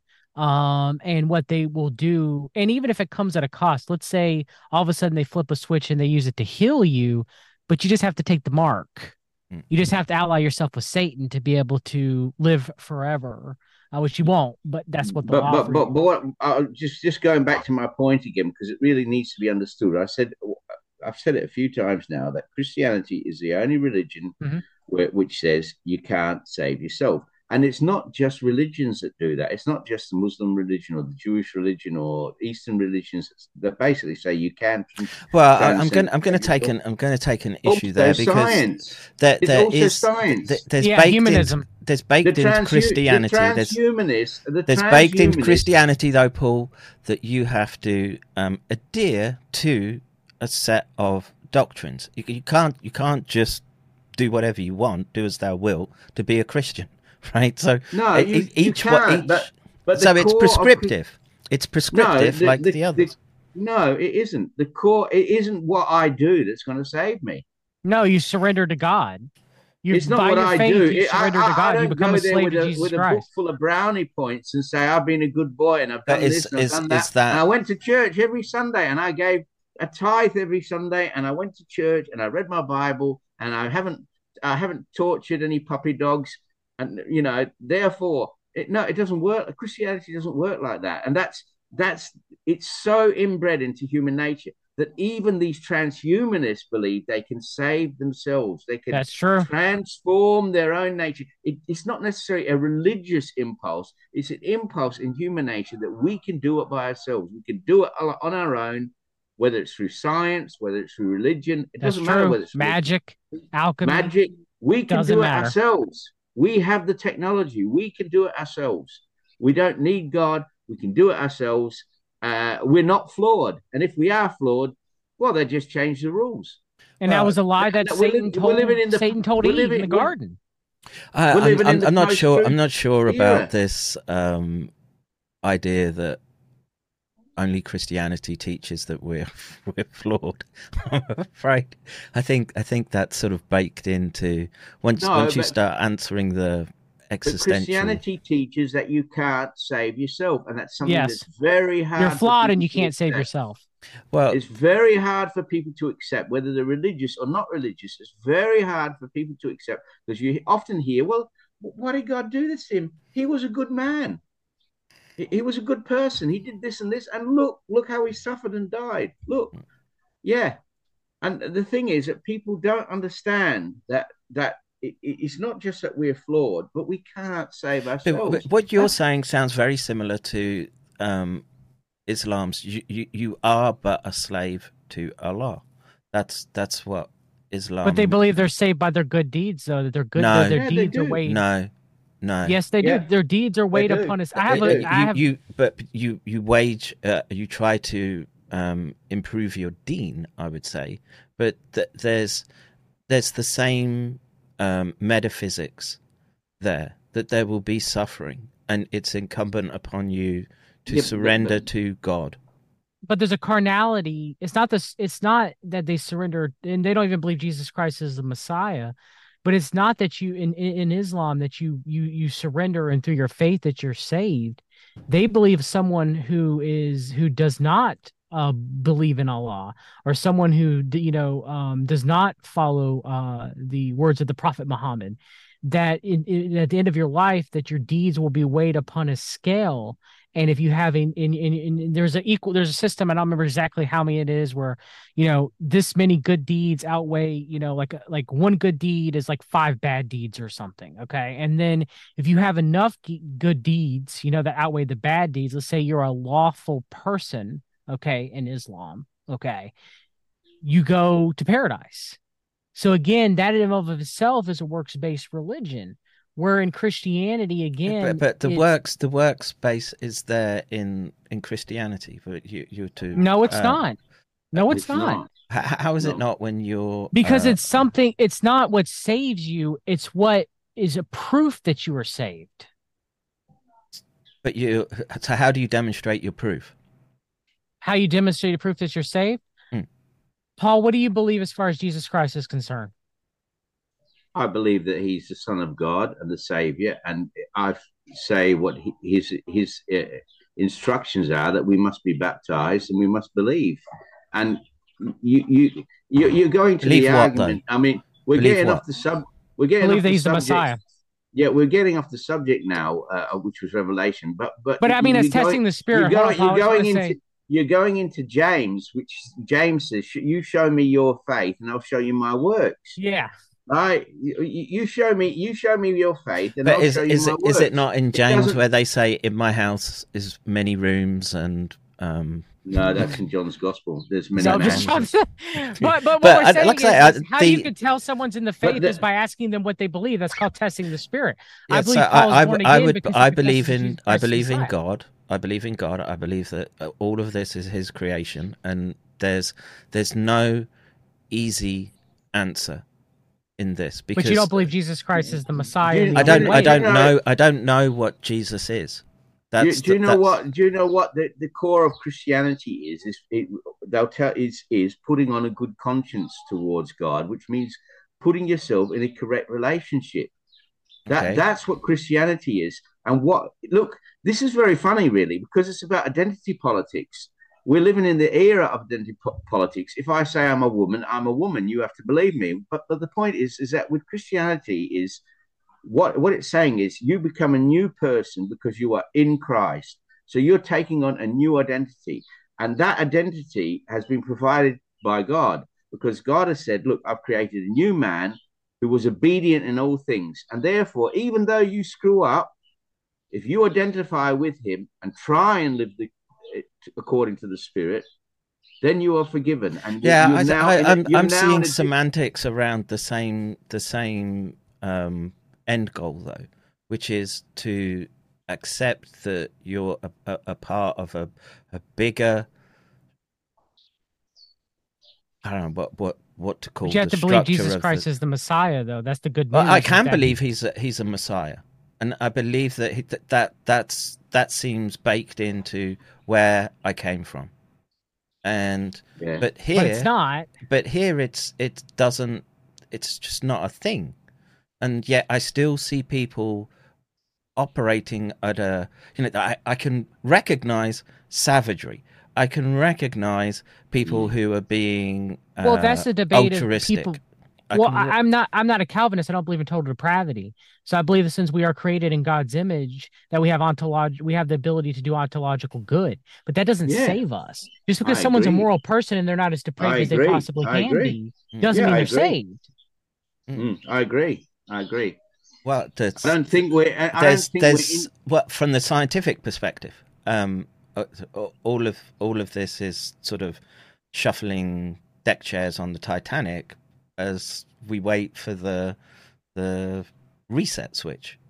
And I, I like I say, I don't want. I would never sit here and say to someone, "You're wrong to believe Christ is the Messiah." I find great comfort in that. I have my children learn mm. Bible studies, etc. But I I recognize that there's a much bigger world. Not everything is in our books, and there has to be some experiential component to it, to your existence. Otherwise, you just become a, an automaton. Well, I mean, I don't. I don't think intellectual faith saves Kevin. You have to also have the experience of being born again, uh, for it to occur. There are people who are intellectually, uh, you know, uh, you know, Bart, Bart, Bart I can't pronounce his name, uh, Bart Ehrman, the famous New Testament scholar who was unborn Well, again. this, this is why I said, like, my, my personal experience, right, for, for me was in times or in a time when I had great questions and I was, you could essentially say, in a state of prayer. What came to me, and and not just in, you know, in in, in literal sort of high detailed holographic, um, m- flowing with energy. I was given the image of Christ on the cross. Now, I I get that. I'm glad to have had that experience. It's it's dictated how I've gone through my life, but I I cannot help but recognize the complex tapestry of this planet and I would put dollars to donuts in the same situation when someone is in that need, right? Because I think God speaks to us all it's going to be in something that you recognize because if the if the sim, if the symbolic and semantic meaning is is too outside your own experiential domain you don't know you don't know who's talking to you but there have been talking to you. people but there have been people where missionaries have gone off to far off tribes and G- and there have been people within those tribes who have earnestly reached earnestly reached out to God because God knows who calls upon him earnestly Hmm. and they've gone to those far out tribes and those far out tribes you know some of the people within them uh, have talked to Jesus were born again okay and they've never actually heard the gospel directly uh you know as, Yes, you this know, is- as this far is as why I think that there's this- them. but Jesus came but they but that's not a part of their culture you know yeah, so they- so, this is this is where we so uh, let's I want to try and keep it sort of concretized so people who are not in the faith understand that there could be some objective um, state that the brain and consciousness can sometimes reach into. I think you're always connected to it. Just sometimes it's sometimes you really get a good signal, and a lot of the time you're twiddling the dial all the time to try to hear hear what's going on or, or pers- receive the information. In in in those states, as as we've be, begun to tease them apart, and this is a lot of this is coming from the psychedelic neuroscience. People are reporting in trying to think of a so there's a there's a principle where you would um you would fix one variable right and it may be a something that oscillates all the time but you will you will go in and i don't know feed a a, a set voltage in and then watch how the rest of a complex system changes and moves to that input of a fixed signal where normally it's changing dynamically. Mhm. Okay. Now, in in that, if there's a if there's an objective or, or, or a reproducible system, you'll doesn't matter where you do that test, you'll you'll see the same emergent phenomenon. Okay, and in in that it, it's in that description of that emergent phenomenon that I think the uh, the cultural differences begin to begin to crystallize out and we we have to then try to decipher them and this is where you get into very um it's it's a complex domain because it, it's um it's it's symbolic. How does the brain interpret symbolic meaning? And f- from the most basic aspect is just what what does your brain see when you see a symbol the letter a? Okay? The letter a you know is to to some people on one side of the planet means okay, that's the start of the alphabet. It can have gematria associated with it, etc., etc. Go far enough away on the other towards that antipode, um, it, that's not going to mean much. Okay, the letter A and the the numbers that come with it. They develop a different system, but I I I think that they're looking at the same deeper layer of reality fabric that we emerge from. Now, again, I, I don't have a um, a hundred percent heuristic that works at, at, at, these complex states. I can I can see some of the tools that you need for it, consciousness, a brain that can hold conscious processing, um, a all the stuff you need to maintain a brain. So, you know, there's all the physiology and the meat sack you've got to wrap around it. And that meat sack is part of a continuum that stretches back millennia, more than millennia, and projects into the future. And again, you're going to get into very, very complex talks about what's what a tensor state is in terms of the complexity of the universe. And uh, every time you, so I'll, I'll try and think of a complex uh, uh, something that maybe people will understand. So we have we'll have a process deep learning. It's all a buzzword, right? Logically look at things carnality, but intuitively look at things metaphysically. And in doing so, sometimes we get lost in the weeds. Does that make any sense of what I'm saying? Yeah, and this is why I think you need a um, sophisticated toolbox, depending upon the problem that you're uh, approaching.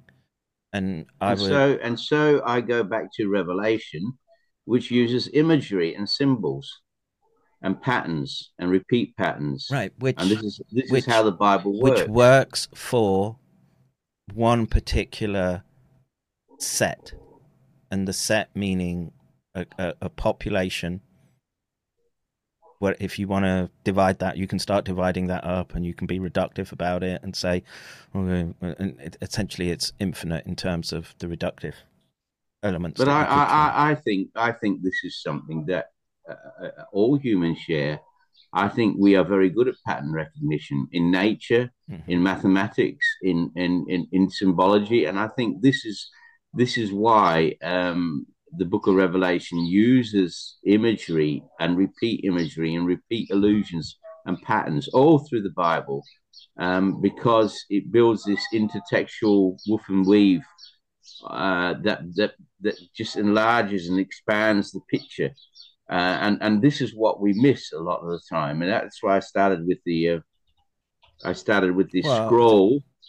You, you, you have to be, uh, again, you need nuance in this discussion, right? Because you're to, I don't know, let's call it the the green paradox after Adam Adam Green. Okay, that um, you want to you you want to describe essentially the which is man saying we can do this on our own we can illuminate ourselves we can become gods ourselves. We can. But we, I, I, I see. I, I we, see we can, how that would can, manifest. I get. I get what you're saying, but I. Yeah, well, but post post post avoid, the transition. Avoid, post yeah, the transition. We can, avoid, we can avoid this. We can avoid this catastrophe. We know what's coming, and we can avoid it if we have the right technology. And if we do this, that, and the other, we can avoid. That's what, literally what Barbara Marx Hubbard says. Literally. In her interpretation of Revelation, that's literally what she says. Well, th- well there, there, may be some there may be some truth to that. Now, yeah, look, I, I, we don't know. Yeah, the, that's the yeah, simple yeah, answer. I, I mean, I, I mean, according to the Bible, it ain't gonna work. I mean, and I know some people could say that's a simplistic answer, but we're definitely no, going agree. to. It, we're, we're definitely work. going to we're definitely going to see we're going to see um, and again, I guess the book in the you know the question I have, which will go back towards the revelation, Kevin, is if they have all of this advanced technology, and they're able to do the things like how like how are they going to fool the world in the end times if the end times were fake?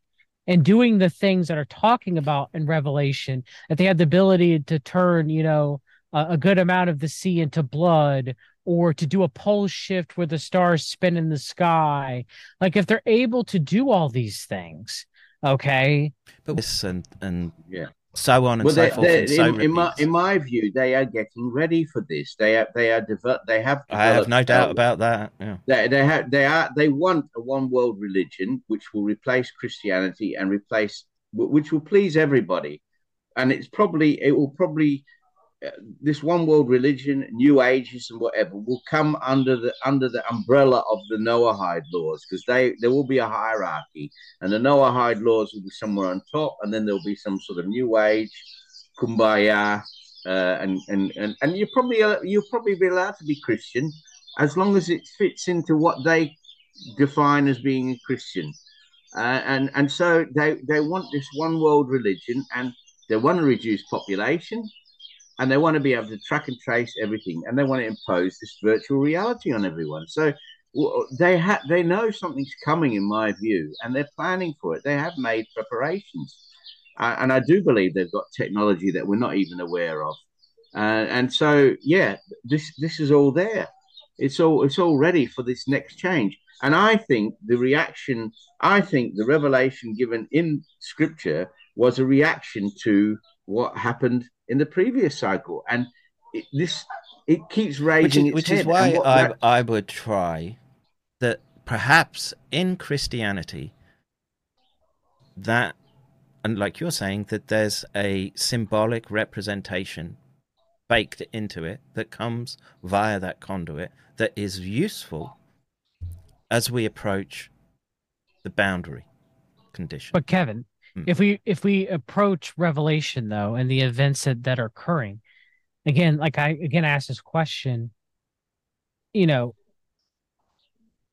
if they have the technology to be able to do what God is going to do to the world, Hmm. and God does not exist and the whole entire thing was a ruse, then my question again is is you know it's not it doesn't I don't, I don't, I, I- I don't think they have. The, well, I don't know. I've been hearing about this neutrino thing down in Antarctica, and who knows about. I, I, I'm just saying, like, no. because I don't believe in extraterrestrial aliens, so that's not going to work unless you believe the world elites work with extraterrestrial aliens, like the New Age or David Icke. And there you go. You Mm. know, I'm just saying, like, if we're going to, like, you know, they've written themselves into a corner if it's not true, because how are they going to do the events of Revelation? But the the You know, events it- happen anyway, right? It it's it's like the turning of the season, right? Whatever it is, whether it's us pa- passing through the Perseid meteor shower and there being something in there that we can't see, it's you know, it's uh, I don't want to say planet killing, but planet altering bolide, and it doesn't have But to be But if they're that big. powerful enough to put themselves on top so that they come after this. Yeah, but that They- might just be a can't- consequence of them being able look, to accrue information it- generations. No, I. I understand that, but I'm saying if they're able to do that, if they're that powerful, They aren't. That's just it. Yeah, They I don't aren't. think they're I, that know, I don't believe they are. They're going- I don't they're believe they going- are at all. They're but I'm going to saying- try. I, I, what I'm saying is, they're going to try and leverage it. They're going to try and control it, and they're going to try and do what they always do: is control the narrative. And they're going to try and offer explanations and offer um, alternatives. And they're Well, going yeah, to welcome, fail. welcome to being human, bro. there, there are going to be but- alternatives. They're going to, Yeah, and God, and God ultimately is in control, and ultimately this happens because God gives the world a grand illusion, which leads to the great apostasy because they've already hardened themselves their hearts against God in mass. And now, you know, God is long suffering. It's been 2,000 years almost roughly. We're getting to that point we're, we're in the Christ post-truth era. We're in the what was sacrificed era, on the cross. So, and yeah. so we're all you know we're almost up to 2000 years roughly 2033 i think so if that's Yeah. the case then you know god has been long suffering to give us this amount of time for people to come to repentance you know Mhm. god Yeah. wishes for none to perish but for all to come to eternal life but the Yeah. tribulation the events of revelation the terrible day of the lord is god's vengeance against a wicked populace and that Mhm. includes the elite because they will be destroyed. Okay, the Antichrist destroys the harlot, and we're supposed to Captain Phoenix said take as Jer- you know, questions from the chat. Uh, as the hang on, harlot is the current world I've, I've been told to take questions from the chat. Hang on. Sure. Uh, sorry to interrupt you, but um, I, I also I, I've got to be conscious of everyone's time. What question? I understand. Uh, all the religions could be said to be made for the slave. Um, okay. You don't prove you are saved. There are those in the end that will call on Jesus and say, Master, he will say, I never knew you. Well, Mhm. I say Jesus all the time, every time. But we are supposed to test the spirit of whether or not someone has the Holy Spirit in them. Well, every time I uh, crack my thumb with a fa- hammer, I'm testing the spirit then, and I call on Jesus. Jesus! But uh, that would be blasphemy in some eyes. Let's see. It is in James where it says, and not by faith alone. Um, okay, I don't know what that means. Um, I'm, I'm trying to look for the question. If you follow the way of Christ, your works will naturally follow. You can tell them by their fruits. Um, Mhm. I, I'm a big believer in by their fruits you can tell them. And Well, this is it. You can't say to be, but this is the point. But it's not. I don't on believe that's just a. Christian thing, though. Yeah, but you're not. you- You're not resting on works. But the point is, is if the fruit is rotten, then then how can you profess to have faith if the if the fruit's rotten? It, it's obviously a contradiction. But I wanted to. I really wanted to go into sh- explaining a little bit about the Book of Revelation and how it should be approached. And I said Okay, so here's here's the question that Yeah. can, both of you can answer. Okay, the Jesus on the cross stuff is creepy. Why do we have to wear such a negative item all the time? I mean, I wouldn't wear Jesus Christ on the cross. Only the Catholics do that.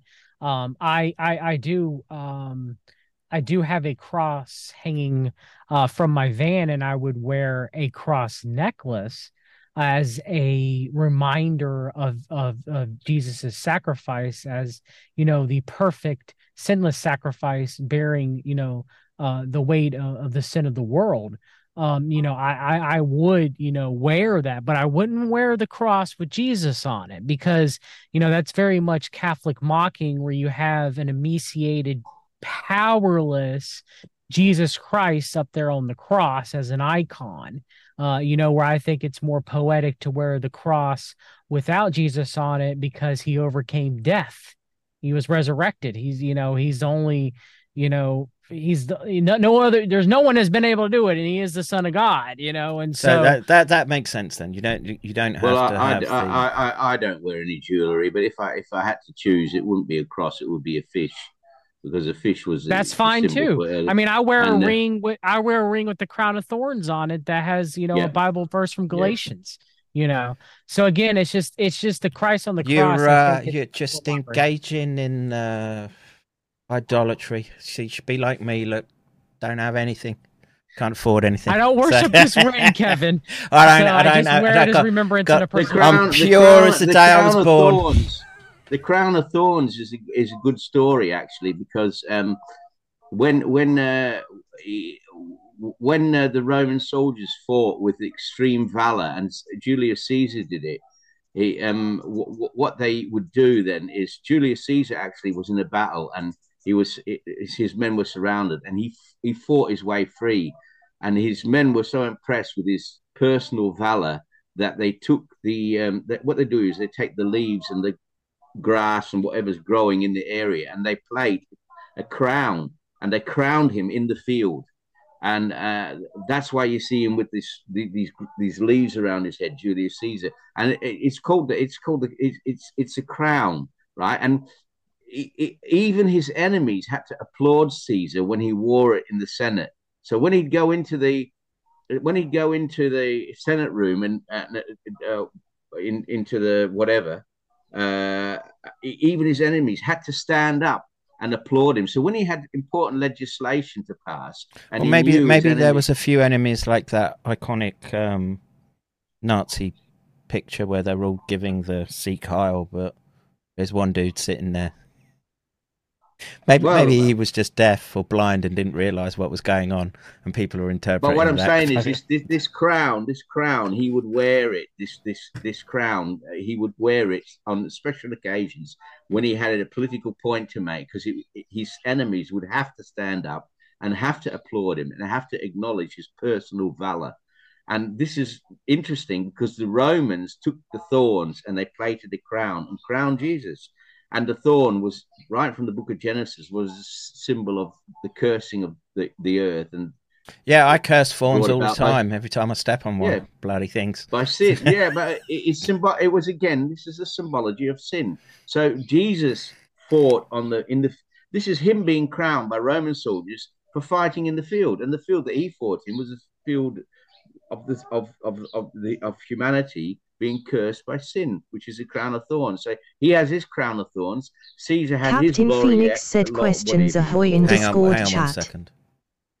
Uh, Discord chat. Um, I don't, I don't see. Uh,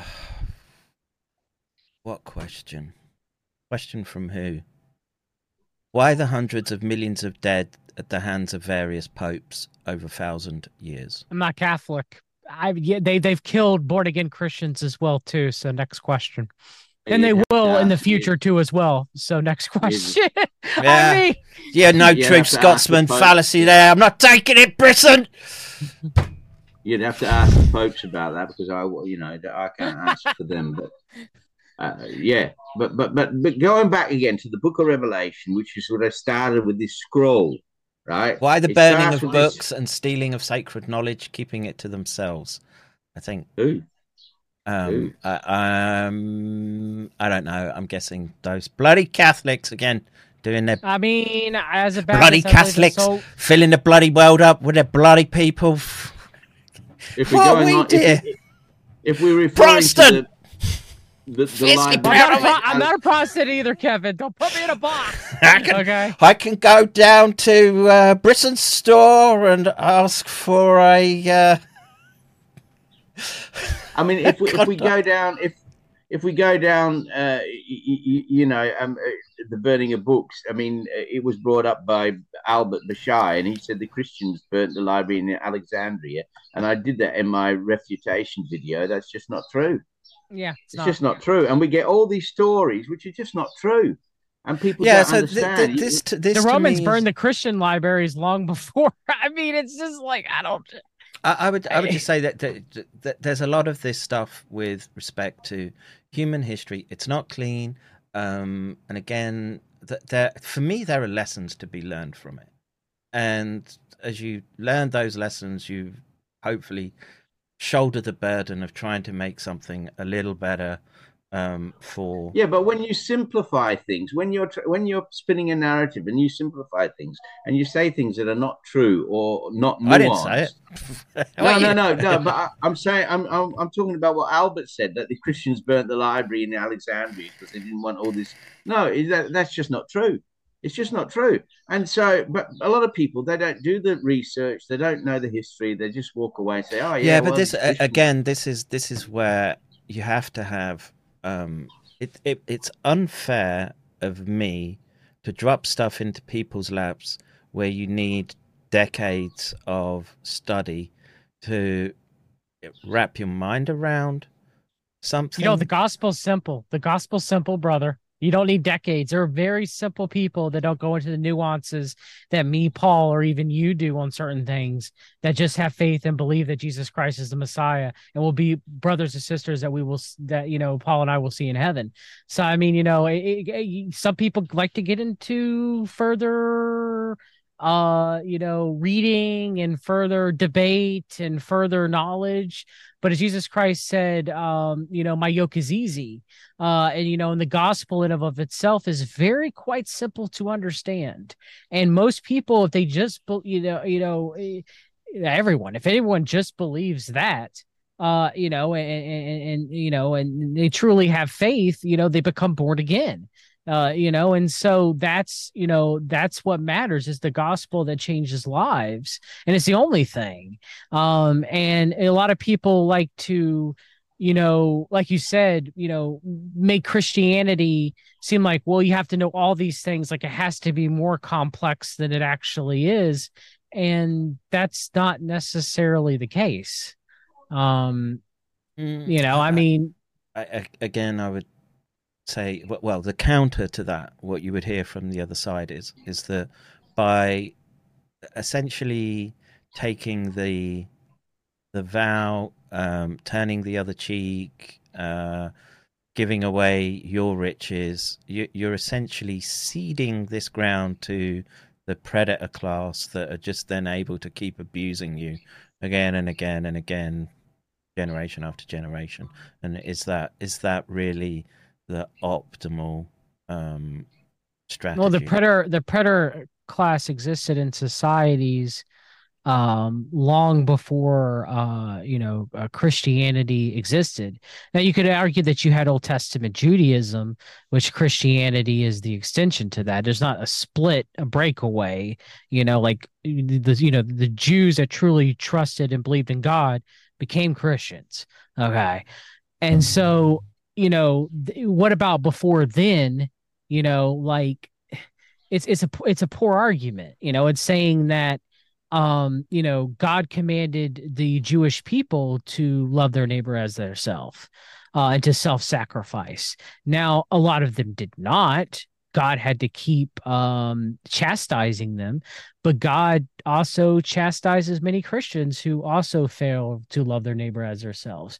You know the law of christ is you know two commandments which is love god with all your you know your heart mind body and soul and love your neighbor as yourself. And most christians including paul and ourselves in some capacity fall you know fall are not able to keep those commandments on a daily basis. That's why we need a messiah. That's the gospel. That's the good news. Um and so you know it, it's it's tough. I mean i'm not saying it's easy. And i used to be on the side where you know you are kevin and you are I do believe that you are earnestly seeking after the truth, okay, and hopefully that you do come to the truth, which is God, okay. But yeah, which I, I'm you- I'm at ease with that, man. I for, for what is it? The the saying there there, but for the grace of God go I, and I fear every step that I take that I'd be um, upsetting uh, His um, desire for but you're not there yet to say Jesus Christ is the only way, though. Well, I, I'm I've seen that myself. The problem that the issue I have is I can I can deconstruct it too easily and say Mm. that it's a consequence of where I come from and what I But that's genetic fallacy, just like I did True Scotsman earlier. yeah, but, I it's, mean, it's, but it's it's it's not something that you can. That element is you- can't just remove it by saying genetic fallacy because those are extant realities. That your genome comes from a particular region, and you know maybe as an American you're a bit more mixed up, but you know in uh, But the- me the- being the old prin- world. The principle is that the principle is, and this is what people don't like to hear, is that it's God who draws who He wants, and it's God who chooses who He wants, and it's God who says, "I will have mercy upon whom I show mercy." Mm. And uh, in at the end of the day, it's and, and people say, "Well, that's not fair." Well, No, this it's is this is why knows- I would never go God round. knows His I, I would never go creation. round and say, Yeah. "You- "You're you're stupid for I believing wouldn't either. in in I wouldn't either. I would either. in, in Jesus." I would never go round and say, to, "I used to," and I regret But I- all the wouldn't times say that, I I've. wouldn't. I wouldn't say that to. I wouldn't say that to. But I wouldn't say that to someone who believes in, wouldn't- in believes that that Muhammad is the prophet. Yeah, I would say they're I wrong, say but I wouldn't call them stupid. Yeah, I, I, exactly. I wouldn't agree with. Yeah, them, but there- I there's would the say- implication there that if if you're wrong, you and you're maintaining being wrong, there's a degree of, uh, how should we say? No, but the thing is, God has ways of drawing who He wants, whether they're a Muslim or a or a Buddhist or whatever. He has ways of of drawing people, the people that He wants. He, So that's my wants- point. Then it doesn't. It's not so nailed on. No, but I'm not. I'm not saying that that, that uh, uh, He will draw them to Him and show them the right way. Hmm. That's what I'm saying. He, there is only one path to salvation, but He will draw them and draw that out. It, it might be. A, I mean, people who have hardened their hearts against the Lord very strongly, his grace barely shines upon them. But those who are earnestly seeking him and earnestly are calling out to the Lord, then God will make a way for his grace to shine greatly on them. In the hope that they do become born again. And he knows he has the foreknowledge of all whom will choose him and all whom his names are in the book of life that will not be blotted out. Mm. So, you know, most people who have came very close but still rejected God and did not become born again, for those people, there's usually something in their life that is a hang up. And nine times out of 10, it's pride. Nine times out of 10, it was pride. It took me a year, Kevin. I was a new ager, okay, a major new ager, a major Gnostic, okay. It took, and for many, many years. Okay, took, I, I'm I'm very reluctant to say to people who get great comfort from Gnostic scriptures, you're wrong. I'm not because I used to be in that mindset, and the most loving thing you can do to a person is, is that is that not the uh, plank in your eye, sir? No, it's not. Not on this aspect. It is not, sir. Uh, because the most loving thing you can do. Bit pride person, there bleeding through. Nope, I'm not prideful on this because I am a fallen man and needed a savior, and yeah, that's man. why I want to tell everybody about him. Yep, that's. So, uh, I I get out of day every day, and I'm like, oh god, this wretch is still here. yeah, but I mean, you, you got to draw a line somewhere because people have uh, people can believe. Yeah, but, okay. Uh, let, I let mean, me, uh, and it, I want I, I want mean, to abstract uh, it out a little bit, right? You, you could be a alien and believe uh, that you know that you that we're aliens and that women have to Kevin, walk you're a fan of cloning. Are we going cloning out. now? I mean, am I what? Am I what? Sorry. Are we going cloning like the aliens? Uh, uh, yeah, I hope not. I hope not. Look, yeah, and, and, the women have to walk around with their breasts out. I mean, well, that that's that's something I can get behind. Uh, there's a that's I mean, a vote winning yeah, I mean, policy. You, you, might want to, or, or, or, or, you might go become a Scientologist, and we'll do a, just some a, women, some women, the old saggy we'll snatches. No, what, what you got to cover up. The, but... um, what do they call it when they do the? Uh, they, they do the assessment or whatever, and they put the electrodes on you and whatever. Oh yeah, um, an auditing. Is it auditing? Auditing. That's yeah. it. I mean, yeah, when you have to wear the the e meter, mm. and uh, I just, I do got to go to bed. Um, yeah, I, I realize. I, I, I could. I could stay for a few more minutes. I am loving the conversation, and, and I do appreciate. I, I, I wanted, I really wanted to look at the Book of Revelation, but we've okay. got so sidetracked on the same. Well, it's a, these are long conversations. Like we can all the time I'm uh, this wretched but soul climbs out of bed. I was, I was hey, I'm, hey I, I, am still a wretched soul that climbs out of bed, but by God's grace, I'm saved. So that's all I gotta say about that. Well, I like, I like to think so too, but um, you know, I, I, I would, I would just say, well, what, what, what I wanted to say, maybe it's, maybe it's a thought that we can cogitate on somewhat for the next time is that um, the concept of God again is going to vary so, a lot depending on where you're from, experience, um, study, and these are how do you how do you account for these differences, right? And I'll, I'll we can finish up with that question and then maybe explore it in uh, more detail. I, I would say just a little bit to that. I mean, you have uh, the serpent uh, distorting uh, God's uh, word uh, to Eve, which is if you eat of the free the tree of the knowledge of good and evil, that you shall be like God and you shall never die. It's very similar to transhumanism today, by the way. Uh, and so from there, you have the split uh, between um, Eve taking upon herself, saying, "I know better than God, um, and uh, I'm going to eat of this eat of this tree to save myself."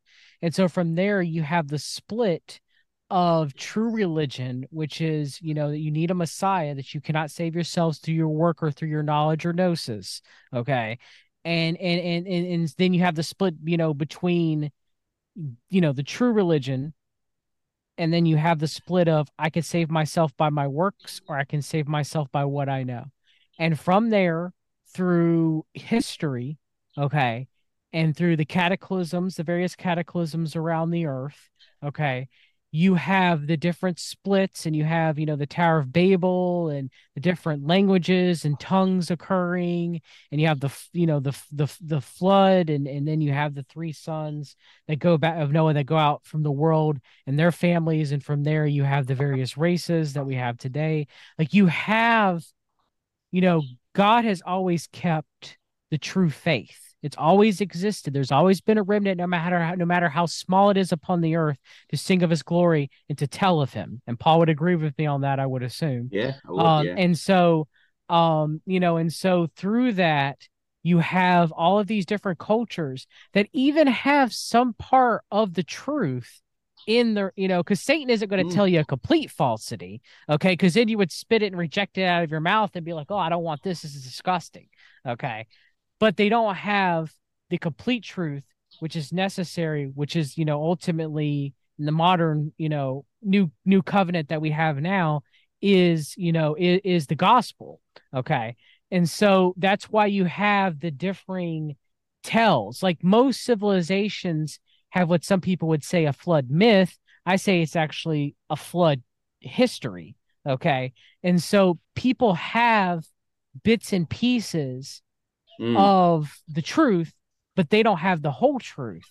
And without the whole truth, which is the gospel, okay, without the knowledge that Jesus Christ is the Messiah and accepting that and believing it, okay, that is the only way to salvation. All right. And it's always been having faith and trusting in God from Abraham to Paul and I. It's always been that. That has always been the way. You couldn't work it and you couldn't know it. Okay. It's trusting and, and, and having faith on God that he will save you. Okay. And that, you know, and so it's, it's, that's, you could say someone in Japan, they'll have a Shinto, maybe amalgam of some ancestral belief system. Okay. Or someone who is in, um, Russia before the gospel would have an ancestral pagan uh type belief system okay that that, that that they had believed and some people you know like you like you're saying a lot of people have different you know religious systems uh throughout the globe. So how can christianity of of in of, of itself contain the truth or the whole complete picture of the truth? Okay. And i would say you know the biggest argument that i have is that you know most people believe in that plato existed. Most people believe that aristotle existed. Most people believe you know you could argue uh talking about roman history tacitus okay. But when you get into okay so how many manuscripts of these people's writings did they exist? You know adam green and, and and, and bashai like to say well you know the gospels are you know 10 you know decades away from jesus's life. Well how could they be accurate? Well plato's works if plato existed and the, the people that we have discussing plato were you know as far as our first written recorded copies are hundreds of years and we only have very few of them compared to how many manuscripts of the new testament that we have which number you know greatly compared to the few actually surviving copies uh, you know original copies of, of plato's works that we have okay? But most people automatically accept that plato was real and that everything that he wrote is what he wrote. But when it comes to the gospel when it comes to you know the gospels when it comes to the letters they immediately just discounts it as being false okay because it was written a few decades afterwards okay? At a time where it wasn't like the access that we have to writing or the access that we have to publishing like we have today okay? And so you know that's one of the biggest you know it's my belief and the bible lines us up too. God has always found a way to made himself known to those who are who are, are searching for them for searching for him. And paul says that we all since we were born in the image of god we have an innate knowledge of who god is even from our birth okay? And so people choose to either seek after you know god to some capacity or not. And god depending on you know if a person is earnestly seeking after him or harden his heart away from god you know, God we either show him grace or not. Okay. And, you know, that leads to a person, you know, um, you know, ultimately everyone is accountable. A lot of people say, well, what about the person in the far off tribe? What about the person who who who heard a poor interpretation of the gospel? You know, um, what if uh, my son, for example, who died before the age of three, what happened to him? Or what happened to someone who has the IQ of 60? Okay. Now, I'm not going to speak for God that I know in every example what's going to happen to said person. Okay. Nor am I supposed to be able to give an account that that is the case, you know? But I will say, in God's infinite mercy, as the just judge, as the righteous king, as the loving father, that I do believe, for example, for someone who has an IQ of 55 or 60, that, you know, they do go to heaven, that they do go to paradise. Okay. Or my son, for example, before the age of any accountability, my son is up there in heaven. Okay. And so again, for us, since we're everybody's listening is likely above the age of accountability, I, I would hope there's no eight year olds, as much as I love you, Kevin, are listening. Maybe to some of more of the scientific shows, but sometimes you do get a little bit, uh, little get spicy. Okay. Yeah, sometimes. Uh, uh, you know, just on occasion, every now and then, you know, every now and then. Most Dude, of the time, I, we all. Know. I gotta drag myself up here most days. I gotta keep it entertaining for me. Hey, hey, hey, hey! Most of the time, we know that you're a straight laced and you would never ever say anything controversial or mm. spicy, Kevin. Okay, we know that about you. That's one thing we can say about you, all right? But you know um you know that that again that god you know will ultimately he knows who is going to choose him. He knows who is going to become born again. Okay? That is he has that foreknowledge. All right? You know he will show them grace and they will be saved. There is not one single sheep that god or jesus have left behind. He left the 99 to save the one. I was that one. Paul was that one. And there's many people who are that one out there Okay. And so, you know, a lot of people will say, well, John, you, you don't have the answers for every single question that I have. Therefore, I don't believe. And pretty much, I used to be in that same boat. I am not sitting here pointing fingers at specs and logs. I had that log in my eye. But eventually, you know what? And this is what faith is. I said, God, I can't save myself. I don't know everything. Please save me and please give me the truth. And that's where I am today. And that's, you know, every Christian who's truly born again, their testimony will be very similar to that. And I do believe ultimately it is the truth. For those who are out there who are legitly seeking for the truth, they will find God because God is the objective truth of the universe. And he made known through his son, Jesus Christ. Hmm. Um, yeah, but powerful words. I mean, I, I Paul, if you want to add something to that. Well, Bible says, "I am the way, the truth, and the life, the resurrection." So, I mean, uh, those are big claims that are being made, and um, truth is objective. But we live in the post-truth era now. Um, yeah. The grand illusion the gra- and it is a delusion um, where uh, where nothing is. Uh, they want you to they want you to say, well, we don't we don't even know what reality is now, and and we live in a fictive reality. I mean, with where men can be women and and and. And I know that makes you upset, Kevin. You rail about it every almost every day. I, I, how, I do think there's you... objective reality. I do think that there's a a, a moral. Uh, the universe I think tends towards um, moral righteousness. That's that's what I think. It's, there's it's is God created creation. Very good. I I I I, ha, I want I believe that, and like well, say, there is purpose. There's purpose there. There is purpose and thought there. I don't mm. think anything is random, and uh, I might not understand it all. I don't True. pretend to understand it all, but but but from what I do understand and what I do see, I, I, I cannot but see um, design and intelligence and purpose in it.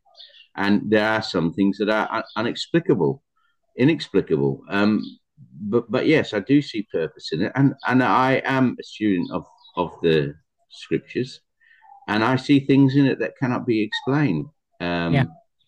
You know, uh, and, and and and and and and this is this is you know, it strengthens faith but it, it's taken me many years of studying and looking at it to to to reach that point. But um, I, I, don't think. Yeah, I do think there's a contingent out there that are hijacking um, this eschatology and using it for their own means. It's it's. I mean, they've used everything. I know they've had remote viewers on onto this. I know they know they know that something big is going to happen. I know they've looked at all the traditions in all the different religions. I know they've been building this AI for for quite some time now, and it's probably far more advanced than they're letting on. They're just leaking it all slowly out.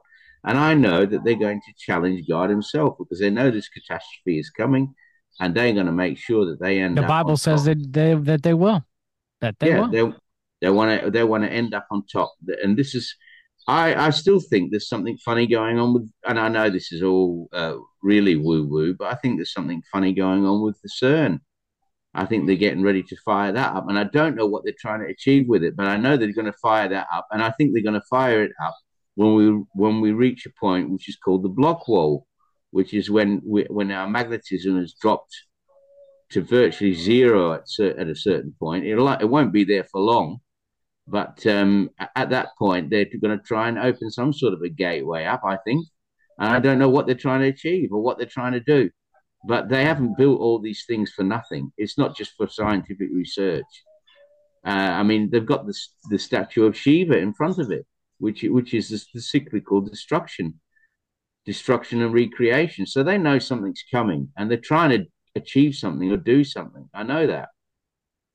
But uh, it, I, would, I would say this because I've I've got to take the kids to um, lessons, but the um I would say that there's always ambiguity in complex systems. Try to have as uh, well maintained toolbox as possible for the problems that it's going to throw your way.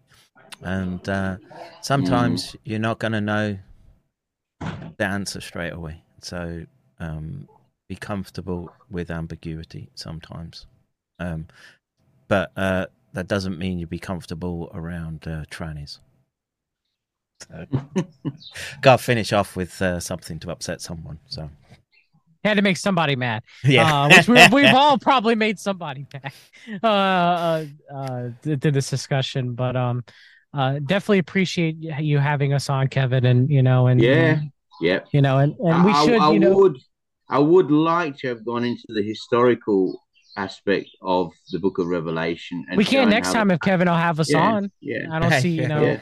Uh, you know, because there is so much there where these patterns are built up, and uh, and and and we're seeing a repeat of these historic patterns. We're seeing a repeat of the same history. So, yeah, again, again, you know, though, just be careful about being punked by people engaged in. Yeah, yeah, I'm aware of that. I'm aware of that. Well, they're they're they're going to pull a false apocalypse with the real one. That that is true. I do believe there is some. Yeah, yeah, I, I agree. I agree. They're going to use pull a fast one, but um, they're the ones. Jesus even said they're going to say, you know, look, he's in the desert. Look, he's here. Look, he, you know, they're they're gonna they're gonna pull that. Um, I, I'm I'm pretty sure that that is exactly what is going on. I mean, uh, they've they got might... form. They've got form. How many false messiahs have they already had? They've got form. They've had a, they've had at least half a dozen that we know of. It's not as though hey, they haven't done this before. When Trump retruths a picture of Jesus with him in the courtroom. Yeah, yeah. That's and all I got to say about that. And he says he's the chosen one. So, yeah, who knows? And Kushner's knows behind it? him trying to rebuild the yeah. third temple. Yeah, yeah no. but look, man, that, that third temple might be a little server room for all we know with uh, maybe not a little server room but quite a substantial one. Well god, god's going to be their ai isn't it? That that's their god. It's going to be ai the image of the beast might be ai for all we know. Yeah the the the, the, the, the that speaks it, it's the one that speaks isn't it? The image mm-hmm. that speaks. He caused the image mm-hmm. to speak. Well that's, that's well i just have to say this. I'm i'm quite enjoying these large language models. Um no. Well, they're fantastic. But yeah. this is how they this is how they suck everyone. That's how in. they get you. That's how yeah. they get you. Yeah. Was Man, life? Uh, that's another question. Was life better before the internet? It does give us the ability to have this discussion, but at what cost to society, Kevin? Mm, I don't know. I, again, I just don't. I, I'm not sure how to weight those questions. I mean, it's like, was life better before antibiotics? Um, Hmm. Yeah, because the weak died off, and only strong like us. Yeah, survived. survival of the fittest, like Darwin. So maybe I don't. Again, I, I don't know. I'm not, I- I'm not in a. All, all I can, all I think you can do is just apply, apply your tools judiciously and um, what's the saying? Um, Yeah, but they, they, measure they, twice, they cut are, once, and they're far more advanced with this technology than they're letting on, and they're just getting us used to it. They're programming us to use it all for convenience sake, and they're slowly, slowly rolling. it believe out. that, And- yeah. yeah, but I, Yeah, they're you slowly, could you slowly could rolling argue it that out, about and then- any and then any technological move forward, right? And that so I I don't know where you can draw the the line and say, well, th- these were these were wholesome technologies and these are bad technologies. It's um there. But by the time, but by the time we realise they how bad they really are, we'll all be locked down. Yeah, and the you- thing you- is, uh, uh, the thing is, once we, once people like us are gone, the kids will grow up in it. They won't even know any better. yeah, but you in a, grew, gen- you in a grew up in a you grew up in a world. they'll think it's they'll think it's normal to eat bugs and to be tracked everywhere they're going and to have their thoughts read and linked up and everything. I think that's normal. Yeah, but you could show your grandparents your life and what they had experienced, and they would be aghast too. maybe they, They should would- be aghast. Maybe they should be. Maybe I don't. Yeah. Again, again, I'm I'm very reluctant to start putting a motive weight on, um, essentially, it- it's how it's used. The technology, it's how it's used, and Well, I think it's hey, this is this is a bit just on a tangent. You just made me think of it. But the the, the uh, um, native peoples often said, and especially Aborigines, they don't like uh, pictures being taken or images of themselves or appearing in movies. Or They the Amish. wa- yeah, they give warnings on TV. Uh, if you're Aboriginal, uh, there's there's uh, there's there's images of Aboriginal people in this in this documentary. Uh, we're just warning you in advance because they think it captures something of the soul.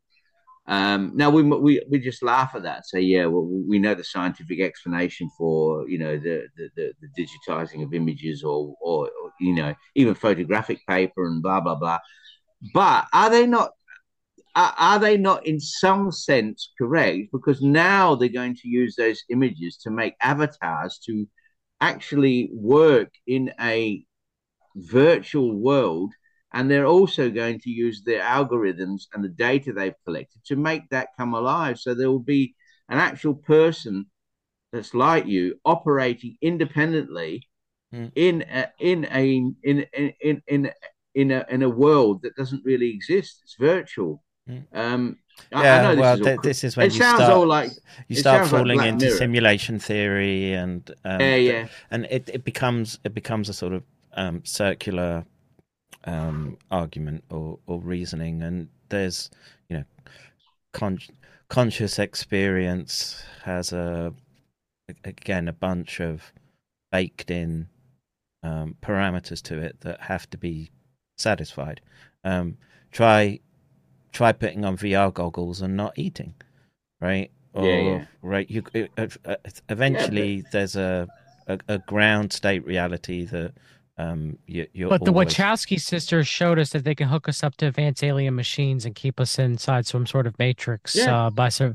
yeah, Yeah, I mean, it's, I mean, I, I, I that's- know, I don't, I don't believe in that at all. I used as an Gnostic. No, I, I don't That's- either. But what I'm saying is, is this is the direction we are headed in, where things be this. This is what they want that we are that they will create a new reality. This is why they're saying, you know, men are women and women are men, and blah blah blah. They're trying to create a new Yeah. reality. They'll never be able to. No, I don't think they will. But this is what they're trying to do.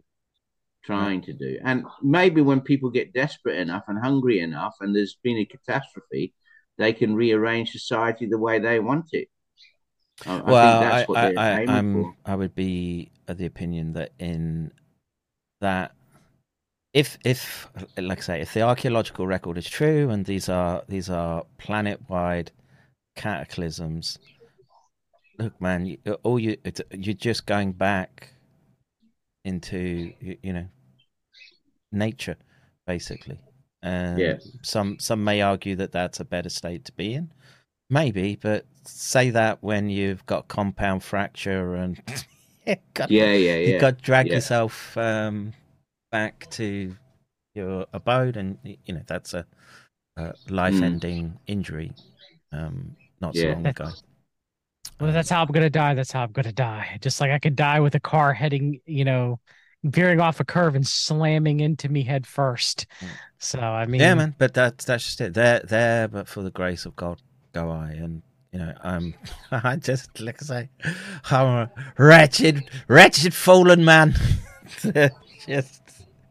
Is this just punishment? And that's what I'm thinking now. I'm just being punished eternally. I feel like It uh, rains on the just and the unjust, and you can avoid eternal punishment by believing Jesus Christ. I gotta go to bed, gentlemen. Yeah, so I just respect want to you all go. both. Yeah, Yeah. I got to sign Have a good evening. Yes, good you morning, too, John. Jeff. Thank you for your time, bro. You too. You Bye, you guys. All right. Um, yeah, I've got. A, it's twelve thirty. I've got to get the kids uh, to their classes this afternoon. So. Oh um, right, okay, no problem. Uh, but yeah, I, I was Paul. hoping to. I was hoping to do a little bit more on the actual, you know, the actual facts of Revelation and how it relates to history because it's very interesting. Um, Um, hold the fort, and we'll we'll yeah, do yeah. this again soon, very soon. because it has historical context, uh, which is important. Uh, just like, and that's why I started off with that Isaiah 53 because it has a, a historical grounding, and then people misuse it because the Jews say, "Well, that chapter is about us. It's about the Jewish people. We suffered to save you guys.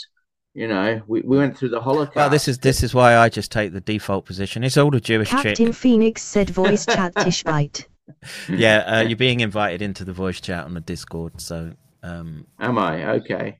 No uh, I think. I think people want to slug What, it out. what with do you. I, what do I do? I just go into. Uh, Can they give me a minute while I just have a toilet break? Yeah, yeah, yeah. So just go into anything, yeah. Discord and then stroll up, and you'll see main voice. Um, Okay. And then just click on do. that, and you I will do. take you in. And Give me, give me five minutes, folks, and I'll be there. You go- you go and uh, preach to those wretched sinner sinners. Can't have Okay. bring the fire and fury on them. Yep. Yep. That's the way to do it. All right, Paul. Thank you very much.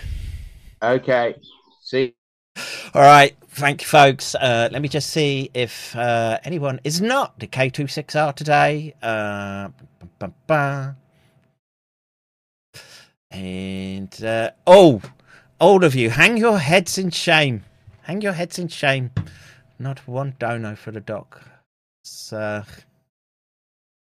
all that, all that work, all that, uh, all that spiritual guidance. Let me just see. Maybe I'm being uh, too quick, but uh, yeah, you are all the Jew. Right, I'm out of here. Take care. God bless. See you in the next one. Bro, you don't know how angry I am. You do, I'm like, I was just leaving for fucking work. You do not understand how fucking pissed off. After reading that little line, I will be arrested for not taking a fucking vaccine. Fuck these cappers! I will fucking kill each fucking kappa. I swear. this is not a fucking joke anymore. This is fucking dead serious. I am fucking dead serious. These people don't know who the fuck they're actually playing. Fuck these cappers.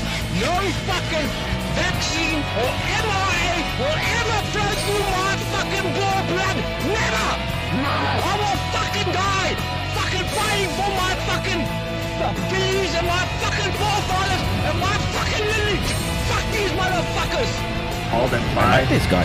So check 45,000 confirmed as one of the Matrix Root. Boom.